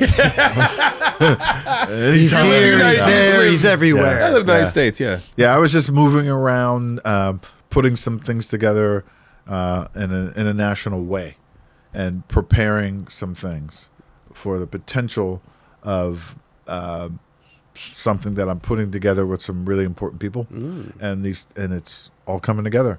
And it's just a matter if the playing field allows it to be able to come to full fruition. So know? what you're telling us is we have not seen the last of Rodney Smith. We have not. No. mystery guy. Mystery guys back. I'm going to tell you this right now. Like, I thoroughly enjoyed every second of your stories. And I'm going to tell you right now that door is always open. Come back here anytime because we could talk for hours and hours and hours. doubt. and I'd love to do it again and again and again. We shall. We shall. And I, I appreciate it and uh, much gratitude and appreciation to have me Oh, on this show, man. This thanks. is Yeah, uh, it's a big one. This is this is one of those, and this could be going on for many years to come. thank you. Thank So, you. Uh, yeah. We'll be picky on who our partners are, okay? if we're looking Straight. I'm just kidding. Uh, Got Jimmy George on line one. We're uh, Jimmy. Oh, Jimmy's online. Pick it up. We have some nine. We have some nine club stuff. Can we give it to you? Do you have room in your suitcase to take it back wherever wherever your travels take you? Absolutely. Kelly, we do the honors, bro. What's uh, uh what size? Uh, large. large? Yeah, I, I have I have some treats for you guys. Too. What? Hey, Rodney yeah. Smith, you don't have to do that. Sure, I do. Okay. Yeah, these Let's are. see it. What do we got? is- uh, let me tell you something. This is the first time that I've done some artistry, some artesian stuff Okay. in California for California homies. What are we looking? What are we go. working with right here? Let's see, let's see what pops out of here first. He's got a whole bag I underneath see there. that. One of these. A little surprise. He's got some. All right. Okay, look at so this. He's I, I, got ga- the I gave you guys a little taste of the old, old school, how we used to do it, and how we Mm. created a frenzy. Right? Okay, thank you, Kelly. Oh, brother. Look at that. Oh, he's got the old shut. Yes. Wait, this is Wait, the he old. did, but wait, he did one of this. He is you? did this. That's one of the Oh, old. this is a ri- old this is- Oh, it's the original? No, this I, I made these for you, but this is one of the original designs from uh, Amazing. from back when, and it's you know, Okay. it's got the it's got the graph r- rough edge to it. You I love it, bro. Got four of you Thank guys. Oh, you got all. You got all, Thank everybody. you, dude. That's I I tight. got everybody. Okay, look at this, Rodney Appreciate Smith. that. Let me- I could, let's hold him up for the camera though. Sure. The camera's got to see the. Got a little There overspray you on go, some. Tim. Look I at like this the right overspray. here. Is that a large? Let me see if that's a large. That is a large. Who did the original shut logo? Was that you? Uh, no, we actually have a, a bunch of really talented friends. Um, we uh, actually used to do compilation work too. Like we'd have three guys working on one graphic, or four guys, Okay. or one final guy working on something, and then we add it all in, and everybody was friends with one another, so it always worked out. You know. But then when the Zoo York came around, it was pretty much Eli Yep. because he was the the artist. Uh, he's mastermind. Yeah. with all that. Look at that. Thank you for these shirts, Yeah, man. I yeah, thank you, appreciate dude. that, dude. It's absolutely welcome. Look Yeah. at that, man. We're gonna put these on eBay, man. and See how much we can get for them. Yeah, Just do kidding. it, man. do it. I want you to. I want you to. Do it. No, we're gonna we're gonna rock it. these, Yeah, bro. definitely. Yeah, this, this is is- amazing, dude. Thank you. Yeah, thank yeah, you you're so welcome. much. Yeah, just uh, enjoy it. If you want to, you want to paint in them. You want to, you want to rock them. Skate you wanna, them. You want to keep them fresh and don't even wear it. You want to skate in it. You want Mm-hmm. to, whatever you want to do. I could go in It's my t-shirt archive and I don't mess it up. Mm. I have it. Okay. I like this. A lot of intent put into these. And Love uh, it. I could feel the vibe, man. Yeah, Oh, man. I could feel the vibe. There's your wrap. First of all, Rodney Smith, thank you thank you, bro. so Yeah, yeah, much you. for Thank coming you so on much, the show. Thank you, bro. And uh, this Thank you, won't- this Roger. is Thank not- you, Roger. Thank you, Rod. Thank you, Rod. Big Rod. Uh, Yeti, keep Oh. your coffee, tea, whatever beverage you want, Nice. hot or cold, even. Quality. Mm-hmm. I will be using this. This Yeah, is awesome. that's a great. I, I I travel with this thing. I put the I put this thing in my suitcase, Rod. Oh, nice. Yeah. Should be your signature signature model. Um, also, keep hydrated. Yeti does have a plastic now. You can see it. You can see what you're drinking and everything. It's lightweight, also. Love what it. you're drinking. that, Yeah, you see, you see what you're I drinking. love the I love the little hold bevel in here, so you can. It's nice, get a right? grip. Yeah. Yeah. But it's also lighter. So you go if you go on a hike, if you're walking around, it's a bit lighter than the metal. Nice. Stance Nine Club socks. socks, we got to keep the tootsies warm Love the socks. th- when the dogs are barking. Thank You, you, know. Much. Thank you very much. Uh, I'm gonna open this up because I want to show you I want to see it. what might we as well. got here, bro. Nine Club shirt. Look at this, Rod. Nice. How you like that design? Nice. I It like looks that. Just like a sweatshirt. Look at that. We got the awesome. orange hit over here. Little That's- orange hit. It's got a little pop color there. You know what I'm Gotta saying? Like that. Gotta like That's it. uh from our new I little am collection right psyched. there. Right there. Then it does get cold wherever you're traveling. sure does. We don't know where you're going to be next, Rod, but we got it. We got you. Keep warm Nice. with the crew neck. Nice. The Hoodie. Navy crew neck. We got the orange block in the Dude, back wow, too. dude. I'm mm. the Navy guy. You're the Navy I'm- guy? And I'm the orange guy. Okay, we nailed it. My last office with Ecko was orange because it was in the basement. really? Wow. Interesting. Crazy. I love the orange, man. Okay. Well, man, I You're hope the you. first one to get it. We're gonna rock these loud and proud. I hope you do the same with, uh, with I our am, stuff. man. I'm gonna wear this out. I'm gonna wear all this stuff out. And uh, Rodney, like I said, man, it's been an honor talking to you today. Same and man. um, the door's always open, bro. Thank you. Please come back and will talk with back. us some more. Tell us some more stories. Absolutely. Got Ro- plenty of stories. Got Rod, a- how many shirts are you wearing right now? Uh, I think I got six shirts on. you might as well see the breakdown. Yeah, what does break down? go ahead, go ahead. Break it down. We got the bones. We got the POW. Got the Powell Alright. bones. Big influence. Big Oh, influence. damn. And we, We got the Gull Going Wing. Army. Okay. We got the Gullwing. I think even I think, even, I think Schro- Ben Schroeder even wrote it for me. Yes, That's he I a- I think so. All right. Got oh, this. People Oh, say, like "Where'd an you get that applicator. shirt?" That's I'm like, sick. "Shirt it on there." That's a OG. He's got the on the raglan right there. Okay, we got another one. These are Got all the- long got the sleeves. top dude. graphic for Shut Jeremy Right. Let's go. get it. Okay, these are you made. Okay, look, keep going. Really happy He- he's taking off another shirt. so stoked. He's got that one. This this is New York. This is one of my favorite New York shirts. the New York Spades. I love that one. Okay. Oh, he's got another. He's taking that one off too. I think we're getting down to This is the one. This is the last. got the all one. That's right. There we go. Right. You got a very popular graphic that Mike V is. Uh, Let's see. Oh, it's yep, used. yep. The skull with the little Yeah. with the bo- with the bo- uh, boards is the bones. Love it. What? Why? Why all the shirts? I was trying to be different. As always, Yeah, yeah, yeah, yeah. never never leaves the system when you're somebody who always wants to try to be different in somehow or another. But you know, make the show look good. you know? I could Yeah. say No, that that's that awesome, not dude. happened. Just by having you here, the show looks even better to me. Yeah. You know what I mean? You guys are great, man. dude. You guys are great. I'll be back tomorrow. Now, just hey, Rodney, come back tomorrow. Rodney, thank you so much, dude. thank you, Definitely. thank you. Thank you. I appreciate it.